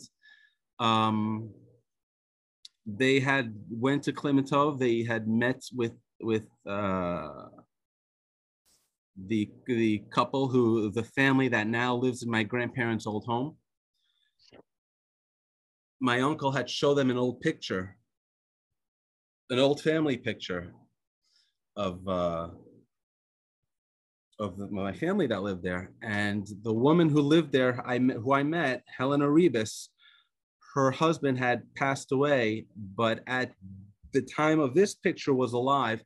He was able to identify every single person in the photograph, including my grandfather, every single one, and my grandfather Wolf Mitzmacher, his father's his father was Akiva Mitzmacher. My uncle is named after him. He has his namesake. So Akiva Mitzmacher. He goes, yeah, this is my grandfather. This is what is left left from back in 1991, 93, around that time. This is what was left of the cemetery in the back of a shul of a shtetl that existed longer than the United States. this is what was left back then. Now, by the way, there's nothing at all. Nothing. When we went back, there was nothing there. All right. What you're looking at here are human bones. I found these bones when I was walking uh, the grounds of the back of the shul with my uncle Akiva.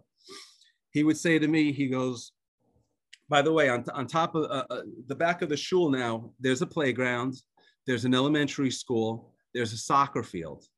The entire area was raised, with the exception of the remains of those that lie interred. That was not, um, to my understanding, uh, disturbed, but it was when they had built, we found out when they had built the soccer field, whatever graves were on this side of the field were moved and dumped basically over to this side of the field. And now we have a little memorial going. Okay, you know, my uncle looked at me and he's he basically a lot of things that were said to both of us by the Poles there, he would interject, um, and it's it's in the video, uh, and he would say to me in Hebrew, they're lying. This is not what happened. And he would basically communicate with me in Hebrew um, what was going on. Uh, just my parents are Israeli. Uh, they were both, you know, just so you know, why? How, how do I know Hebrew? Hebrew was my first language. My parents are Israeli. Um, when my grandparents were were liberated, just let me rewind real quick so you understand. Uh, when they were liberated, they had gone to Italy. They had basically bounced around. They ended up in the British Mandate of Palestine. When my uncle was born, um, they had decided to leave uh, the British Mandate. My uh, my grandfather, uh, Auschwitz survivor, fought in the World uh, War of Independence for Israel. Um, right before they moved, this is actually a picture of the very first Yom Ha'atzmaut from Israel. This is my uncle Akiva. That's Moshe Dayan before he lost his eye. And my mother, I think, is in another. My mother's in this picture. Here we go. I don't know if you can see this pretty well. Moshe Dayan, my grandfather, Wolf Mitzmacher, my uncle Akiva. Excuse me. Um, Are these pictures in your book, Jack? these these pictures actually were not in my book. I discovered these pictures after my book was published. Uh, the pictures that are in my book, um, that's why I'm showing them on on, on the screen now. Uh, the pictures that are in my book were from my from our trip. There were Okay. all, all our pictures from our trip. So going back to going back to the cemetery, we're walking on the grounds. Kids are playing. There's a playground. They're playing soccer. There was there was uh, uh, you know parents. It was something that you would see just walking through Central Park, walking through a neighborhood a neighborhood park. You would never think that you know a couple of feet down were was were Jewish Jewish remains. So my uncle would tell me he goes you, he goes it doesn't take much to to move disturb the soil that you and I are walking on right now before human bones start start to emerge. And I looked at him. I said, "What are you talking about? Human bones?" He goes, "Jack, this was a cemetery." He goes, basically went through the whole thing. So he he basically started kicking his feet a little bit, digging around. These these are so you know it, we didn't need a shovel. You didn't need to get on your hands and knees. You needed to kick your feet for bones, Jewish bones. My my great grandparents, my family. I was dumbfounded. I, I didn't know what to say. I didn't know what to respond. We, okay, this is all in, in the video. All in the video. Our guide, who spoke fluent Polish, of course, you know, would go up to the kids, and we were constantly surrounded by these kids because I had a video camera, so I must have been some rich American. Far from it, um, but I had a video camera. Um, and I'm recording everything that's going on, and all the kids wanted to be in the video camera, and they're all coming, hello, hello, hello. You know, he, Christopher goes up to Chris says, starts talking to these kids. He goes, "Do you know what this is? Tak, tak, yes, tak is yes in Polish. Tak, yeah, we, we know what this is. What is it? These are Jew bones. Oh, okay, the Jew bones. How often do you guys come across Jew bones? Oh, all the time, especially after it rains, especially in that area over there. Okay. What do you do with these Jew bones when you come across them? Well, we put them into a bucket. Put them into a bucket. Yeah, inside the elementary school in the history class, we have a bucket. And anytime someone co- comes across the Jew bones, we put them into a bucket. I was floored. I didn't know how to how to react. I didn't know how to respond. I just I just I just kept I just kept the film rolling uh, the film rolling. I kept the camera going. Um, would you you know they asked us if we would like to come up and see uh, the bucket. I said absolutely because it was my intention at that point to take that bucket out of their possession and take it with me. What I would do with it, I, I, I didn't know, but that was just my knee jerk response that this does not belong here. Um, I did take these three bones that you see here. I took them, I put them in my pocket. I took them with me. They didn't, they, not that they didn't belong there, but they didn't deserve what was happening. It was just disgusting how, how, how, how it was desecrated. Um, um, I didn't know what I was going to do with them. I'll get into it. This is all in the book. I don't want to touch about it too much because, again, you can read on it. This is basically uh, when we left um. This was my my uncle Perry, Perry Schulman. This was my uncle Perry Schulman's house, the house that he grew up in. He had since passed. He was uh, bunkmates with Elie Wiesel. There's a very famous picture of, of them, um, which I may have included in here. Um, so my uncle Akiva had called Perry to tell him exactly where he was, where he was staring, where he was standing, what he was looking at. Um, here's the picture that I just told you about. This is a picture of Elie, former prisoners of camp in Buchenwald stare out from the wooden bunks, which they slept in bed. Elie Wiesel is pictured in the second row of bunks, seventh from the left, next to the vertical beam. Abraham Hippler is pictured in the second row, fourth to the left. The man on the third bunk from the bottom uh, is uh, Isaac Berkowitz. He's also identified as Abraham Baruch.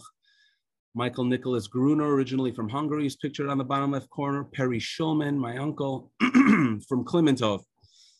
Poland is on the top bunk, second from the left, looking up. I never met El, uh, Wiesel. Uh, my sister, my cousin did when he was giving a talk and she went up to him and asked, and asked, goes, do you happen to remember Perry Shulman? He goes, absolutely, I remember Perry Shulman. I goes, oh, he, you know, he's my uncle. So it's an interesting story that they had, they had, how, how they had met. Um, in the back of that old, uh, let me just preface this, this uh, wall that you're seeing. In the back of the uh, archives was the old uh, shul that was the old shul. This, uh, or the, the old cemetery on Suha Street, Sucha Street, Suha Street. They had basically moved the matzavot from that area after the war or soon after the war.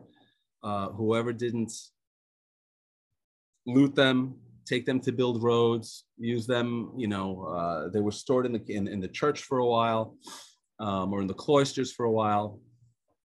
Uh, our next stop was basically to go to the new cemetery on Suha Street. Uh, the new cemetery on Suha Street is actually adjacent to an active church and an active parochial school. Uh, the church receives a stipend from the state of Poland to take care of these grounds. The, uh, the cemetery was closed. We went in, Chris went in, like I said, he had made arrangements. They one of the nuns came out. They opened up the gate, let us in, and gave us whatever time we needed inside of the inside of the uh, the grounds here. Uh, in the middle of the grounds stood a an enormous what they call a lapidarium. I wasn't sure what a lapidarium was. A lapidarium was a huge memorial, big memorial. This memorial made by an artist from the matzavot, from the headstones from this the archives of the former, and I have a picture of it, the former um, shul. These are some of the headstones attached to the wall. Here's the lapidarium. And I have a picture of this in my book. Um, as Akiva was exploring the, the lapidarium in the grounds, he called me over me he had found a, a headstone in this lapidarium belonging to a family member by the name of Factor, uh, which coincidentally, Factor's grand, was it daughter or granddaughter? At the time, she was in her 70s or 80s. Um, I had met her uh, a, week, a week or two prior to this trip. And when I told her that, you know, we were going on this trip, uh, she basically broke down. And uh, it was a very difficult conversation, to say the least. From there, oh, when we left, when we left the uh, the the cemetery, when we left the Jewish cemetery there, I was blown away. I did not, I did not know what to think. I did not know what to say. I, you know, I had my, I'm not, I'm not an observant Jew, um, but I did wear a yarmulke when I was there because, as far as I'm concerned, this was Holy Land. This was, this was uh, a cemetery where my, where my family was. Um, and I was going to, at the very least, give them the the respect that that they so deserved. Excuse me if I'm losing my voice a little bit. As we left the uh, the uh, the grounds there, school was letting out, elementary school, and we went to our back into our you know into our van and um, i wasn't really thinking too much of anything and excuse the excuse the french but i'm quoting here as we're walking toward the van one of the kids no more than maybe i don't know 14 15 years old 12 years old maybe looked me straight in the eye and he goes fucking jew? Excuse me and I stopped. I stopped and I wasn't sure how to approach this. I, I have been, you know, um, living in America, going back and forth to Israel my entire life, visiting family. You know, I've, I've been I'm pretty well versed in, in anti-Semitism. I feel like I'm pretty well versed in how how it needs to be handled to what and, and to what point to, to engage somebody to what point to, to disengage some you know in in certain people just not to engage them at all. I wanted to go and talk to this little kid because that's what he was. He was a little kid had no life experience didn't know what he was talking about and i knew i knew that it wasn't him that was speaking it was his father or it was his grandfather who may have witnessed some of the events that that that had occurred here. And I wanted to sit there and I wanted to educate him. I wanted to know where this mentality was coming from. Why? From what? What is he so afraid of? What is it about the Jew that you're so afraid of? My uncle in Hebrew, again, you know, that was one side of me. The other side of me wanted to take him, you know, to the side and take care of him the old fashioned way. But uh, that was just me you know speaking out of out of out of anger as a as a knee-jerk response. And it's nothing that would have ended well because like i said we were the only jews at the time there. So my uncle again in hebrew tells me in a not so nice way to shut my mouth to get into the car and to be done with it. And he'll talk to me about it later. Not to, he goes not now. This is not this is not the time to get into to get into this type of argument. This is not the time to get into this type of debate. From there, we went to Auschwitz.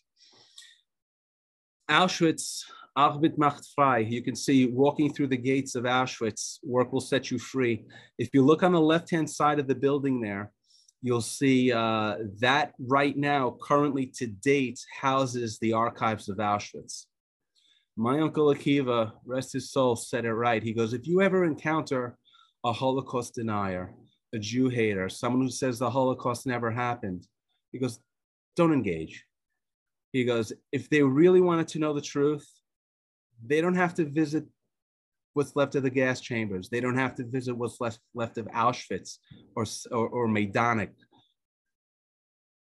or any of the other camps.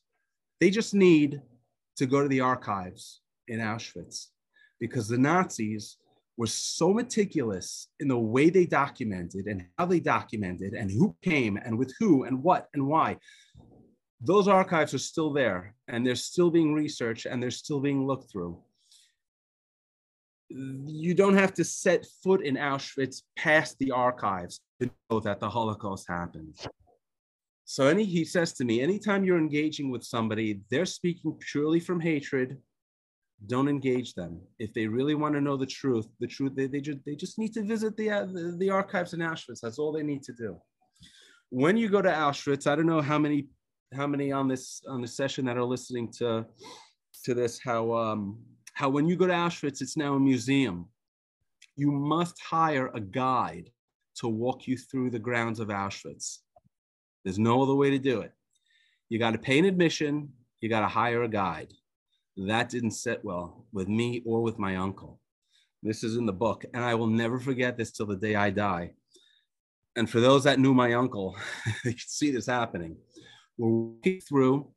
There's a woman sitting at the at a booth a, as a cashier, and we're just walking walking by, and she stops us, and she says, "Sir," to my uncle. She goes, "Sir, you must pay."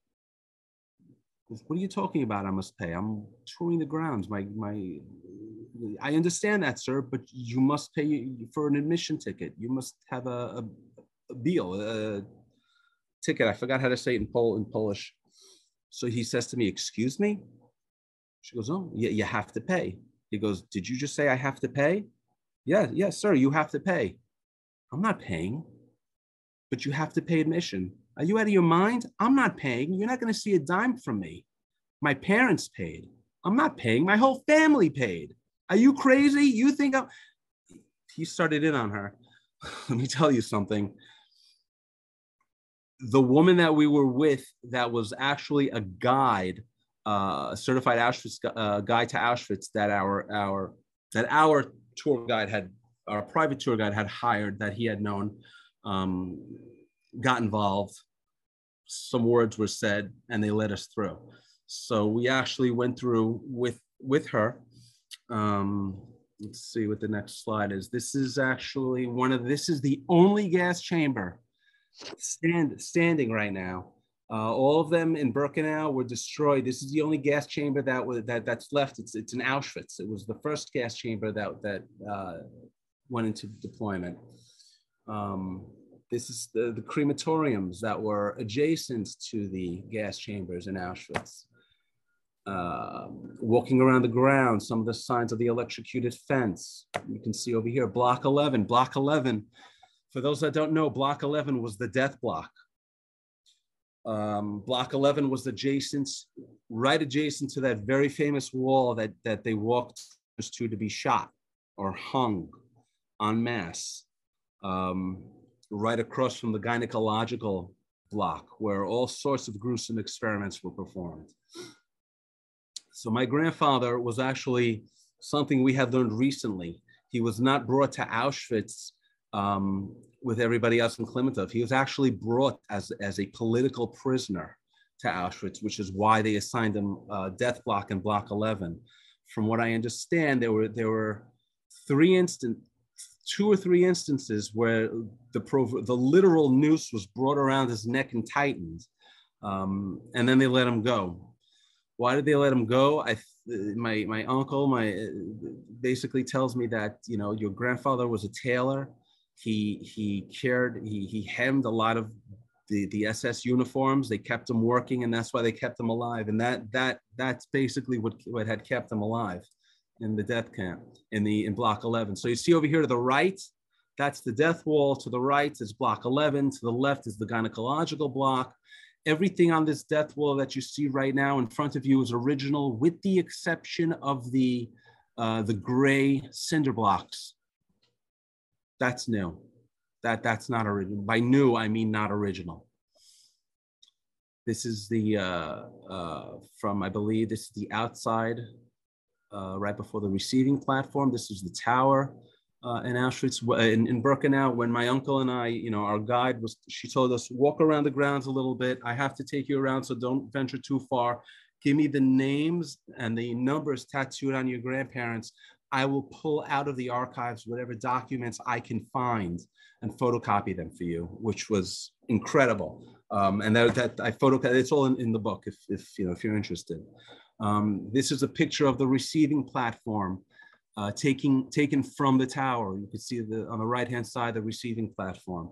They were flanked. I don't know if you can see it in the photo, but they, they were flanked all the way to the rear with, uh, with the gas chambers these are some of some of the uh, some of the uh, the ruins of what's left. Uh, and I, I, must say, you, know, you walk around these grounds. These grounds are a cemetery, but they're an archaeological site. I had found, in addition to bones, I had found cutlery, plates, you know, things things that need to be need to be preserved. Thing, things that you know um, here's one of the plates I had picked up, you know, and I had found. Um, and I, I, I, put it back and I left it there. It's there's no place to put them. There's no place to to you can see it's, it's eventually was going to get rusted completely out. Um, but this is one of the plates. Here's one of the latrines. Um, you know, and I get into this here. On their arrival, most Jews were sent by the SS for immediate death in the gas chambers. However, they were often forced to wait their turn in this clump of trees that the gas chambers were full at the time. And then I'd take the po- the picture. And, you know, uh, Peter had so eloquently mentioned in his in his presentation, you know, black and whites. And I, you know, I say the same thing, the black and whites don't do justice. You look at them and you say, this is something that had happened a long time ago. Um, and it's something that I'm not a part of, and it's something that has no connection to me. And when you take a look at this exact scene in color, it kind of brings a little bit more um, power, a little bit more breadth into into this. To the to the memory of the men, women, and children who fell victim to the Nazi genocide. In this pond lay their ashes. Here's the pond. This is just you know walking the grounds, what's left of the electrified fence. This is a wheelbarrow left on display in Auschwitz, carried by the Liegengragers. Uh, they basically, as we all know, you know, this is where where dead piles of corpses went to the crematoriums, and before they were burned, they were uh, inspected. Every cavity corpse was inspected for for hidden jewelry, gold fillings, what have you, Zahngold. Here's one of the uh, uh, gas chambers destroyed by the Nazis when they fled. This is a picture taken from the inside of Birkenau facing the, uh, uh, you can see the, the receiving platform over here on the left-hand side instead of on the right-hand side because we're on the inside facing out. You can see all the memorial candles placed on the tracks here. This is um, this is uh, um, this is my grandfather's uh, when he when he arrived in Auschwitz. You could see it's this is a photocopy, of course, of the original. On the bottom, arrival August 18th, 1944. We did not know this until we pull until we pull this record. We did not know uh, the day that that uh, that he arrived in Auschwitz. On the upper right hand side, 153988 was the number tattooed on his arm. Here is another list taken from the archives in Auschwitz. Um, my grandfather is in the middle, Mitzmacher Wolf. And again, these were either typed or very, very neatly written. Um, the days, the time, uh, and the location of, of where you know this human cargo had come from. Jack, I'm sorry, we're going to have to um, come to a close. So why don't you do your wrap I'll do my wrap. Okay. Basically, let's go through this. As a child, as a grandchild to Holocaust survivors, um, as someone like in this, in this, uh, like most of you who who are um, uh, child, children to Holocaust survivors, um, we have as a part of us this trauma um, which has which has been and is currently undergoing um, um, a lot of research in the medical field. Um, if I were to draw a, a single conclusion or an important conclusion about the genetic transference of trauma, uh, is that it gives people, people like us, an enhanced skill set to be able to respond optimally to diversity this is part of our legacy. This is something that that we have to continue to to send this message across. We have a heightened radar for genocide. Um, we can use our enhanced skill set and reinforced resilience to affect a positive change in this world, uh, starting with our own environment. This is basically the message that that I try to give through through my book. Um, I dissect uh, um, you know, what it was about me, my past, my experience with trauma, my grandparents. Uh, every time I was in Poland trying to go through what they went through, I would close my eyes and picture that exact scenario going, except not having it with them, but with me and with my children and with my wife, undergoing right then and there. And it put a whole new level to this spin. It, it, it just took it to a whole new level in terms of, of how deeply embedded this trauma is and what good can come from it. Well, thank you. Um, it's really terrific. And I would hope that you can uh, send me through WeTransfer your, yeah, go through them there so I can see them recorded. So I think that'll yeah, be yeah, yeah. Helpful. So I'll go back. So, so this was, okay. So this just, was, just pass them through. Don't talk. Okay. I know you want to, but we don't have time. That's too much. That's all right. I just want to, but I, I think you can you can get an idea as to what these are pictures of. That's my grandmother on the left. It's Mauthausen. It's my grandfather with his Auschwitz uniform. This is some of the some of the stuff that I had retrieved in Poland that was buried that we had found. Don't ask.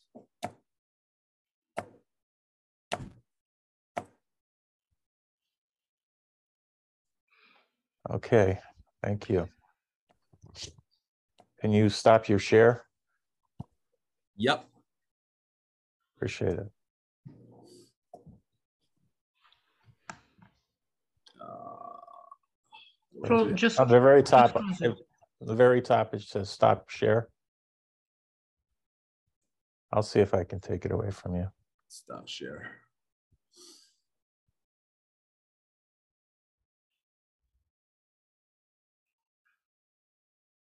There we go. There we go. Yep. So, you know, I know we're coming to the end. I know you have questions, but I, I've been waiting for nine months when we first started to book this trip, uh, this path together for this production. I had trauma like you have since growing up, and I can relate all the way back to the fifth grade. I, my parents, both survivors, did not speak. And I used to have nightmares all the time. But in two, 2020, someone invited me to engage with a uh, second gen survivor group here in San Diego. And ever since then, I have launched all of what you know about me. And leaning in to know what you didn't know has helped me manage my um, traumas. So, my question to you is your trip to Poland, did leaning into that trip help you on your path to recovery from some of the traumas that you have? A hundred percent. A hundred percent. But I got I gotta tell you, it's it it it wasn't like reading a recipe. It was internalizing the horror and and trying to picture me, my children, my wife going through it, and then trying to untangle what it was that made me me and try to separate or try to sift through that. And it it it was an ongoing battle. And that's one of the reasons why i put my put my book to publication was because as the uh, inherited trauma became more and you know as i started learning more and more about it i started saying to myself wow if if if i'm able to overcome this everybody can overcome this it's Uh, So I have, I have a question for the general people who are left. I have Mark, I have Jackie, I have Ruth, I have Ava, I have Dana, I have Judith, and I have Agnes, and I have the, the Saltzmans who I know are not survivors. But the rest of you have written a book. So was the process of writing in some way cathartic for you to be able to deal with your own I, you know, everyone has has a, their own shtick. I call mine trauma, but it may be different for other people. So I was wondering if the authors in the in the in here with us, uh, and there's only really one who isn't, and I'll give Judith as a vocal author because she's very active in in in in vocal uh, Jewish uh, stories. So what do you think, guys? I have a little Havurah here, so I'm going to take the advantage. Mark, go ahead. Yeah, for me, this was extremely, you know, important and cathartic because uh, I grew up with this shadow of the Holocaust, but none of the details. And I knew I did not have grandparents. I was born two years and one day after mom was freed from Auschwitz, but I had no idea what the Lodz ghetto was like or Rumkowski.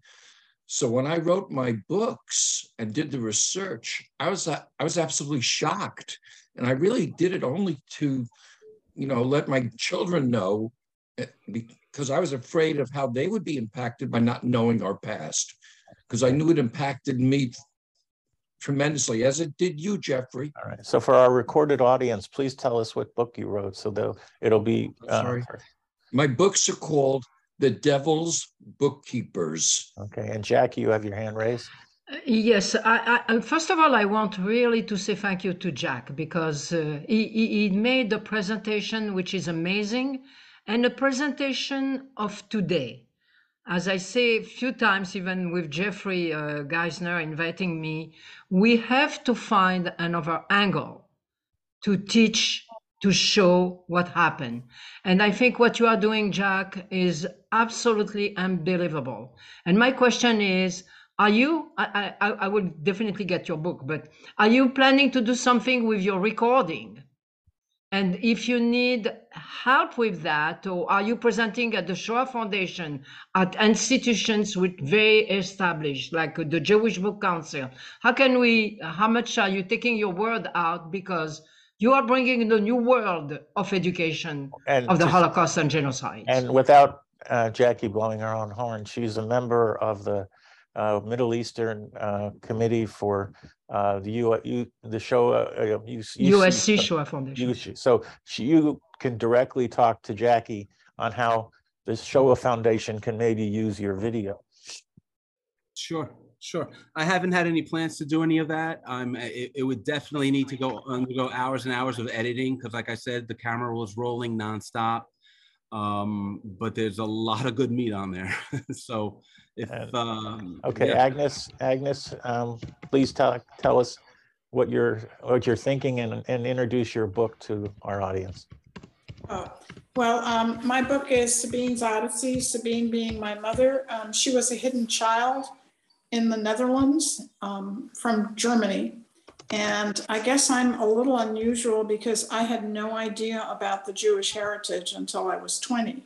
So there wasn't really a trauma that I can associate with. However, researching this, um, and it was very important to my mother that the, the story be told, uh, particularly to her grandchildren, so people are aware these horrible things happened. Um, it was rather disturbing to discover how many relatives who were um, I didn't know about were affected um, and and perished in the Holocaust. So it was all it was more um, difficult writing it than trying to overcome any kind of internal trauma. So Okay, thank That's a you. little- And- And Ava, you, uh, please tell us what your book is and if you have any comments. My book is titled Hidden Recipes Holocaust Memoir. Uh, both my parents were Holocaust survivors. My mother was in Auschwitz, and from there, she was taken two months later to Germany to a munition factory where she was selected to be a translator. She spoke fluent German. So she was able to pilfer, she was selected to be a translator and messenger and was told to clean the factory if there is no messages to take through the vast re- area of the factory or no, tra- no translating to do. So when she cleaned that factory, she was able to pilfer paper. On one side, it had the munition the, that that factory in Hessisch Lichtenau manufactured, and on the other side was blank. And when the women got together in the barracks at night and they were starving, they talked about food constantly, and she was writing on this munition paper on the other side, was writing recipes. And she wrote hundreds and hundreds of recipes. I knew my parents' stories since I was very young. I grew up uh, hearing those stories. The reason I published, I always wanted to write down this story for my children and my fu- the future generation. But the reason I decided to publish because already, so I published end of the year 2019, and already anti-Semitism was on rise, and I was very troubled. And now it's even worse. And I wanted to mm-hmm. go mm-hmm. public just to tell people what happens when there is the hatred and all everything that's going on. And you did more than just go public. You donated how many of the recipes to the US Holocaust? Yes, we donated over 600 recipes written by my mother to the Holocaust Museum Museum in Washington D.C. And I just want to tell you that I'm still um, traumatized. I am still, I'm, I'm a terrible worrier. And just recently, I was on my way somewhere where I was meeting my children and I saw an accident and I couldn't, I, I was just shaking by the time I arrived and, and relieved to see all my children that they were safely arrived to that place where I was meeting them. Okay, Ruth, so, what, do you have any, please um, talk to us about your book title and if you have any comments.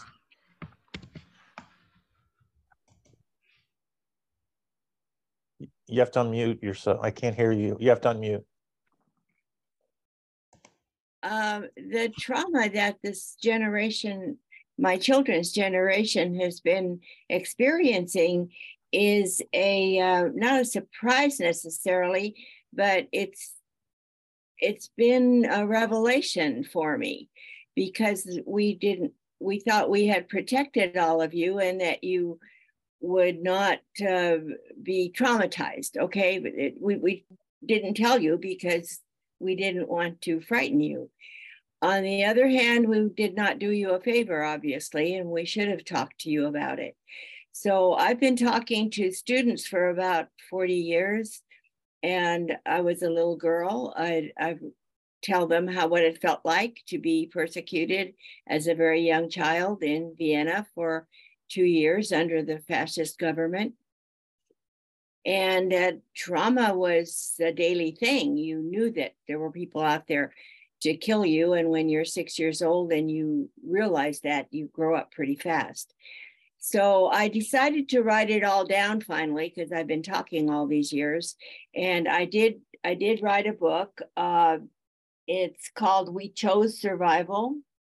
And, you know, actually, we did choose survival because most of my relatives chose not to try to leave. They could have. They, they kept saying the Austrians aren't going to act like the Germans. They're not going to be uh, uh, that, you know, uh, vi- viral about it. And uh, Austria is probably going to stay a safe place. And my relatives in Czechoslovakia felt the same way all of them were murdered in Auschwitz. And my mother and I and my father, who my mother was smart enough to get out after he had been in Dachau, uh, were the only ones to survive.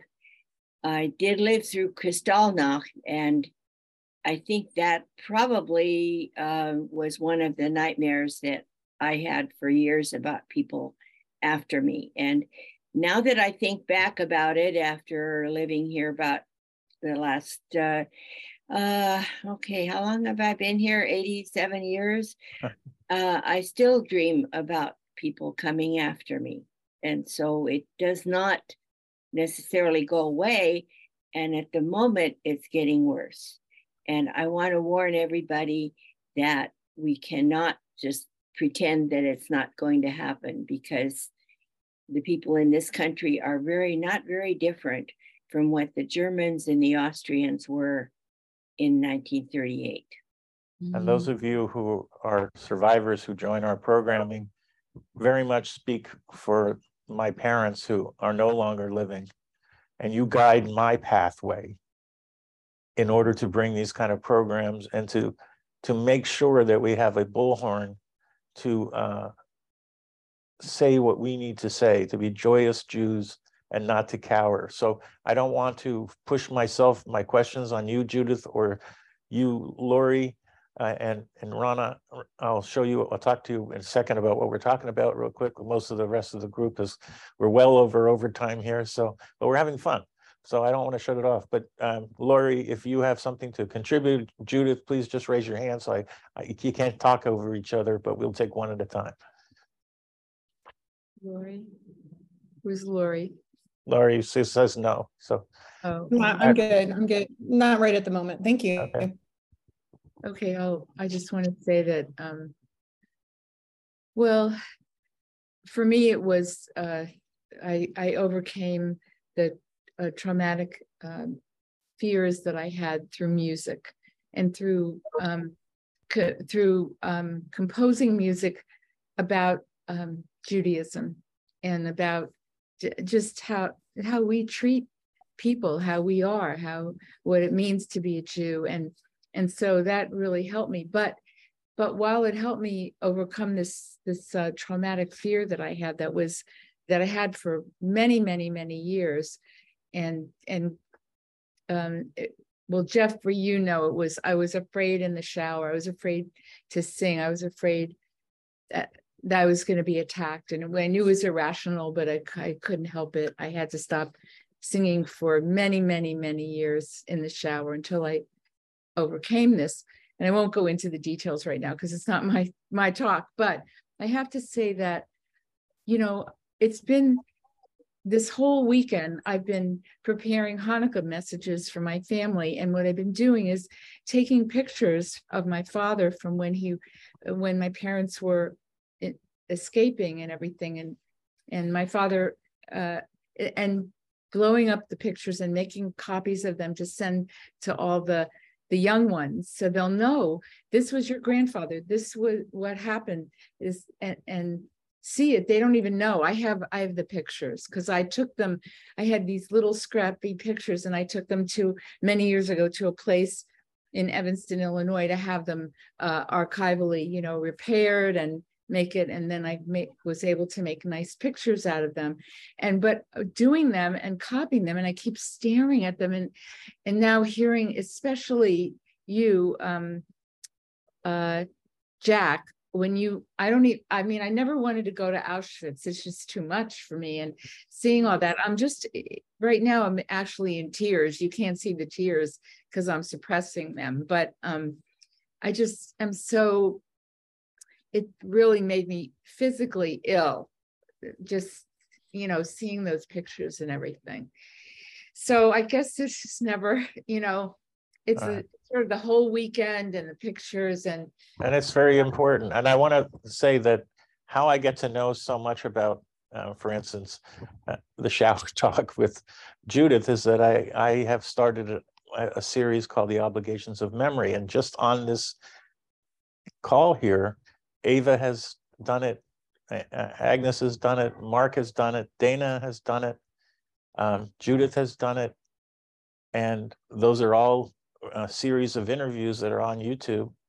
And they have brought me very close to uh, those. We spend two hours, and I certainly get into a lot of discussions. I know, uh, Jack, you're going to be setting one up uh, with me soon. And and and Rona, I'll leave you the last word because we're talking about um, how and and Jack's talk was really about how he was affected by inherited trauma. And so if you have anything to contribute, please unmute yourself and and and and let us know. I know you're a big supporter of our group and you come to a lot of our events and you can see Yeah. how you can see how I'm losing my voice. So it's Uh-huh. Um, so yeah, my father was um he was from Romania and then he and his family they were sent to um Mogilev. It's like a place they told like um it's like a not a concentration camp, but they said like a place of filth and you know like a work camp. And but really but um so what I got from my father uh, um, was more like in the end of his life when he had cancer and he was strong. So it just made me feel like I, like you know, I have that strength and I can do, you know, whatever. Me and my sisters, you know, we all grew up this way that we all think that you know we can handle anything because of his strength. So it was more like it strengthened us. So I didn't hear the beginning of the talk to hear really what um, what negatives everybody's carrying around with them. But for us and my sisters, it was more like he was a pillar of strength. I also want to let you know that we have on uh, December 14th, and some of you have already signed up. Um, I'm putting together a Havurah of a small group of 20 people uh, at 6 o'clock p.m. Uh, West Coast time. Uh, and obviously, you can make the conversions yourself. Um, and all you have to do is contact me. I'll send you an invitation. It's for invitation only, where we're going to discuss uh, these topics uh, in a small group of like-minded uh, inclusive members. So Ava, I hope you come, and- Dana, I know you can't come, uh, but Agnes and Mark and uh, Jackie's coming, and Judith and Rona and Lori, I'd love to get to know, and maybe you can take, you can end us, let us know a little bit about you. I don't know anything about you, so please tell us something. Sure. I live in uh, Northwest Florida and um, I been doing a little bit of a lot of research actually on epigenetics and I was starting to write a memoir. Um, my mother was a what I finding out finding out now was a Holocaust survivor. It was hard for me all her life that she uh, never t- she never thought of herself that way. She was born in Germany, um, and she and her family left um, during the war, like 1936, and went to uh, Bulgaria and lived there for 12 years during the war. She um, they had faced some some problems there, which I, I don't want to go into because it'll take too long um, for another time. But um, I think had she and her family not lived in Bulgaria, they probably would have been deported and killed because Bulgaria was one of those countries that wasn't, um, it was not invaded by Germany, but it was sort of like a cross, um, like a highway to the other areas. My father was also born in Germany and he left for the United States um, much earlier than my mother did. They met here. So my my story, my memoir was kind of about what happened what about her story. That's how it started.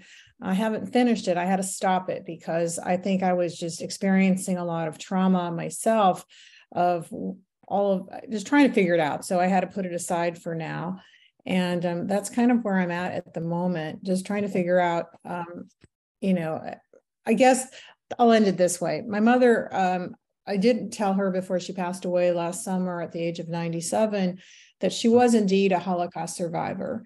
I had applied for um, reparations from Germany and through um, different, a couple of different organizations that I can't remember at the moment. And um, I got them. And I told her, I said, those organizations would not have given you that money if you were not considered a Holocaust survivor. She only thought of herself as a refugee. And that makes it very sorry, that makes it difficult. So that that's kind of the struggle I'm going through. So anyway. Okay, so I want to conclude by letting you know, I'll get to you, Dana. We have our next event on January 15th with Dr. Bernice Lerner, uh, who has written a Holocaust memoir, and uh, a very good, uh, close friend of mine, uh, Nathan Diomet from Israel, uh, who's a Holocaust survivor, and he's on the Yad Vashem Righteous of the Na- Network Nations uh, committee. So he brings a lot of different talents and passions. He also is the curator of the Kurzenbaum exhibit, which happens to be his uncle. So we'll have a great program. And, and Dana, you can add your two cents in last. Thank you, Jeffrey, and thank you to Peter and Jack and to everybody here. Um, I just wanted to touch base with Jack and thank you for sharing your story. Your journey really touched me.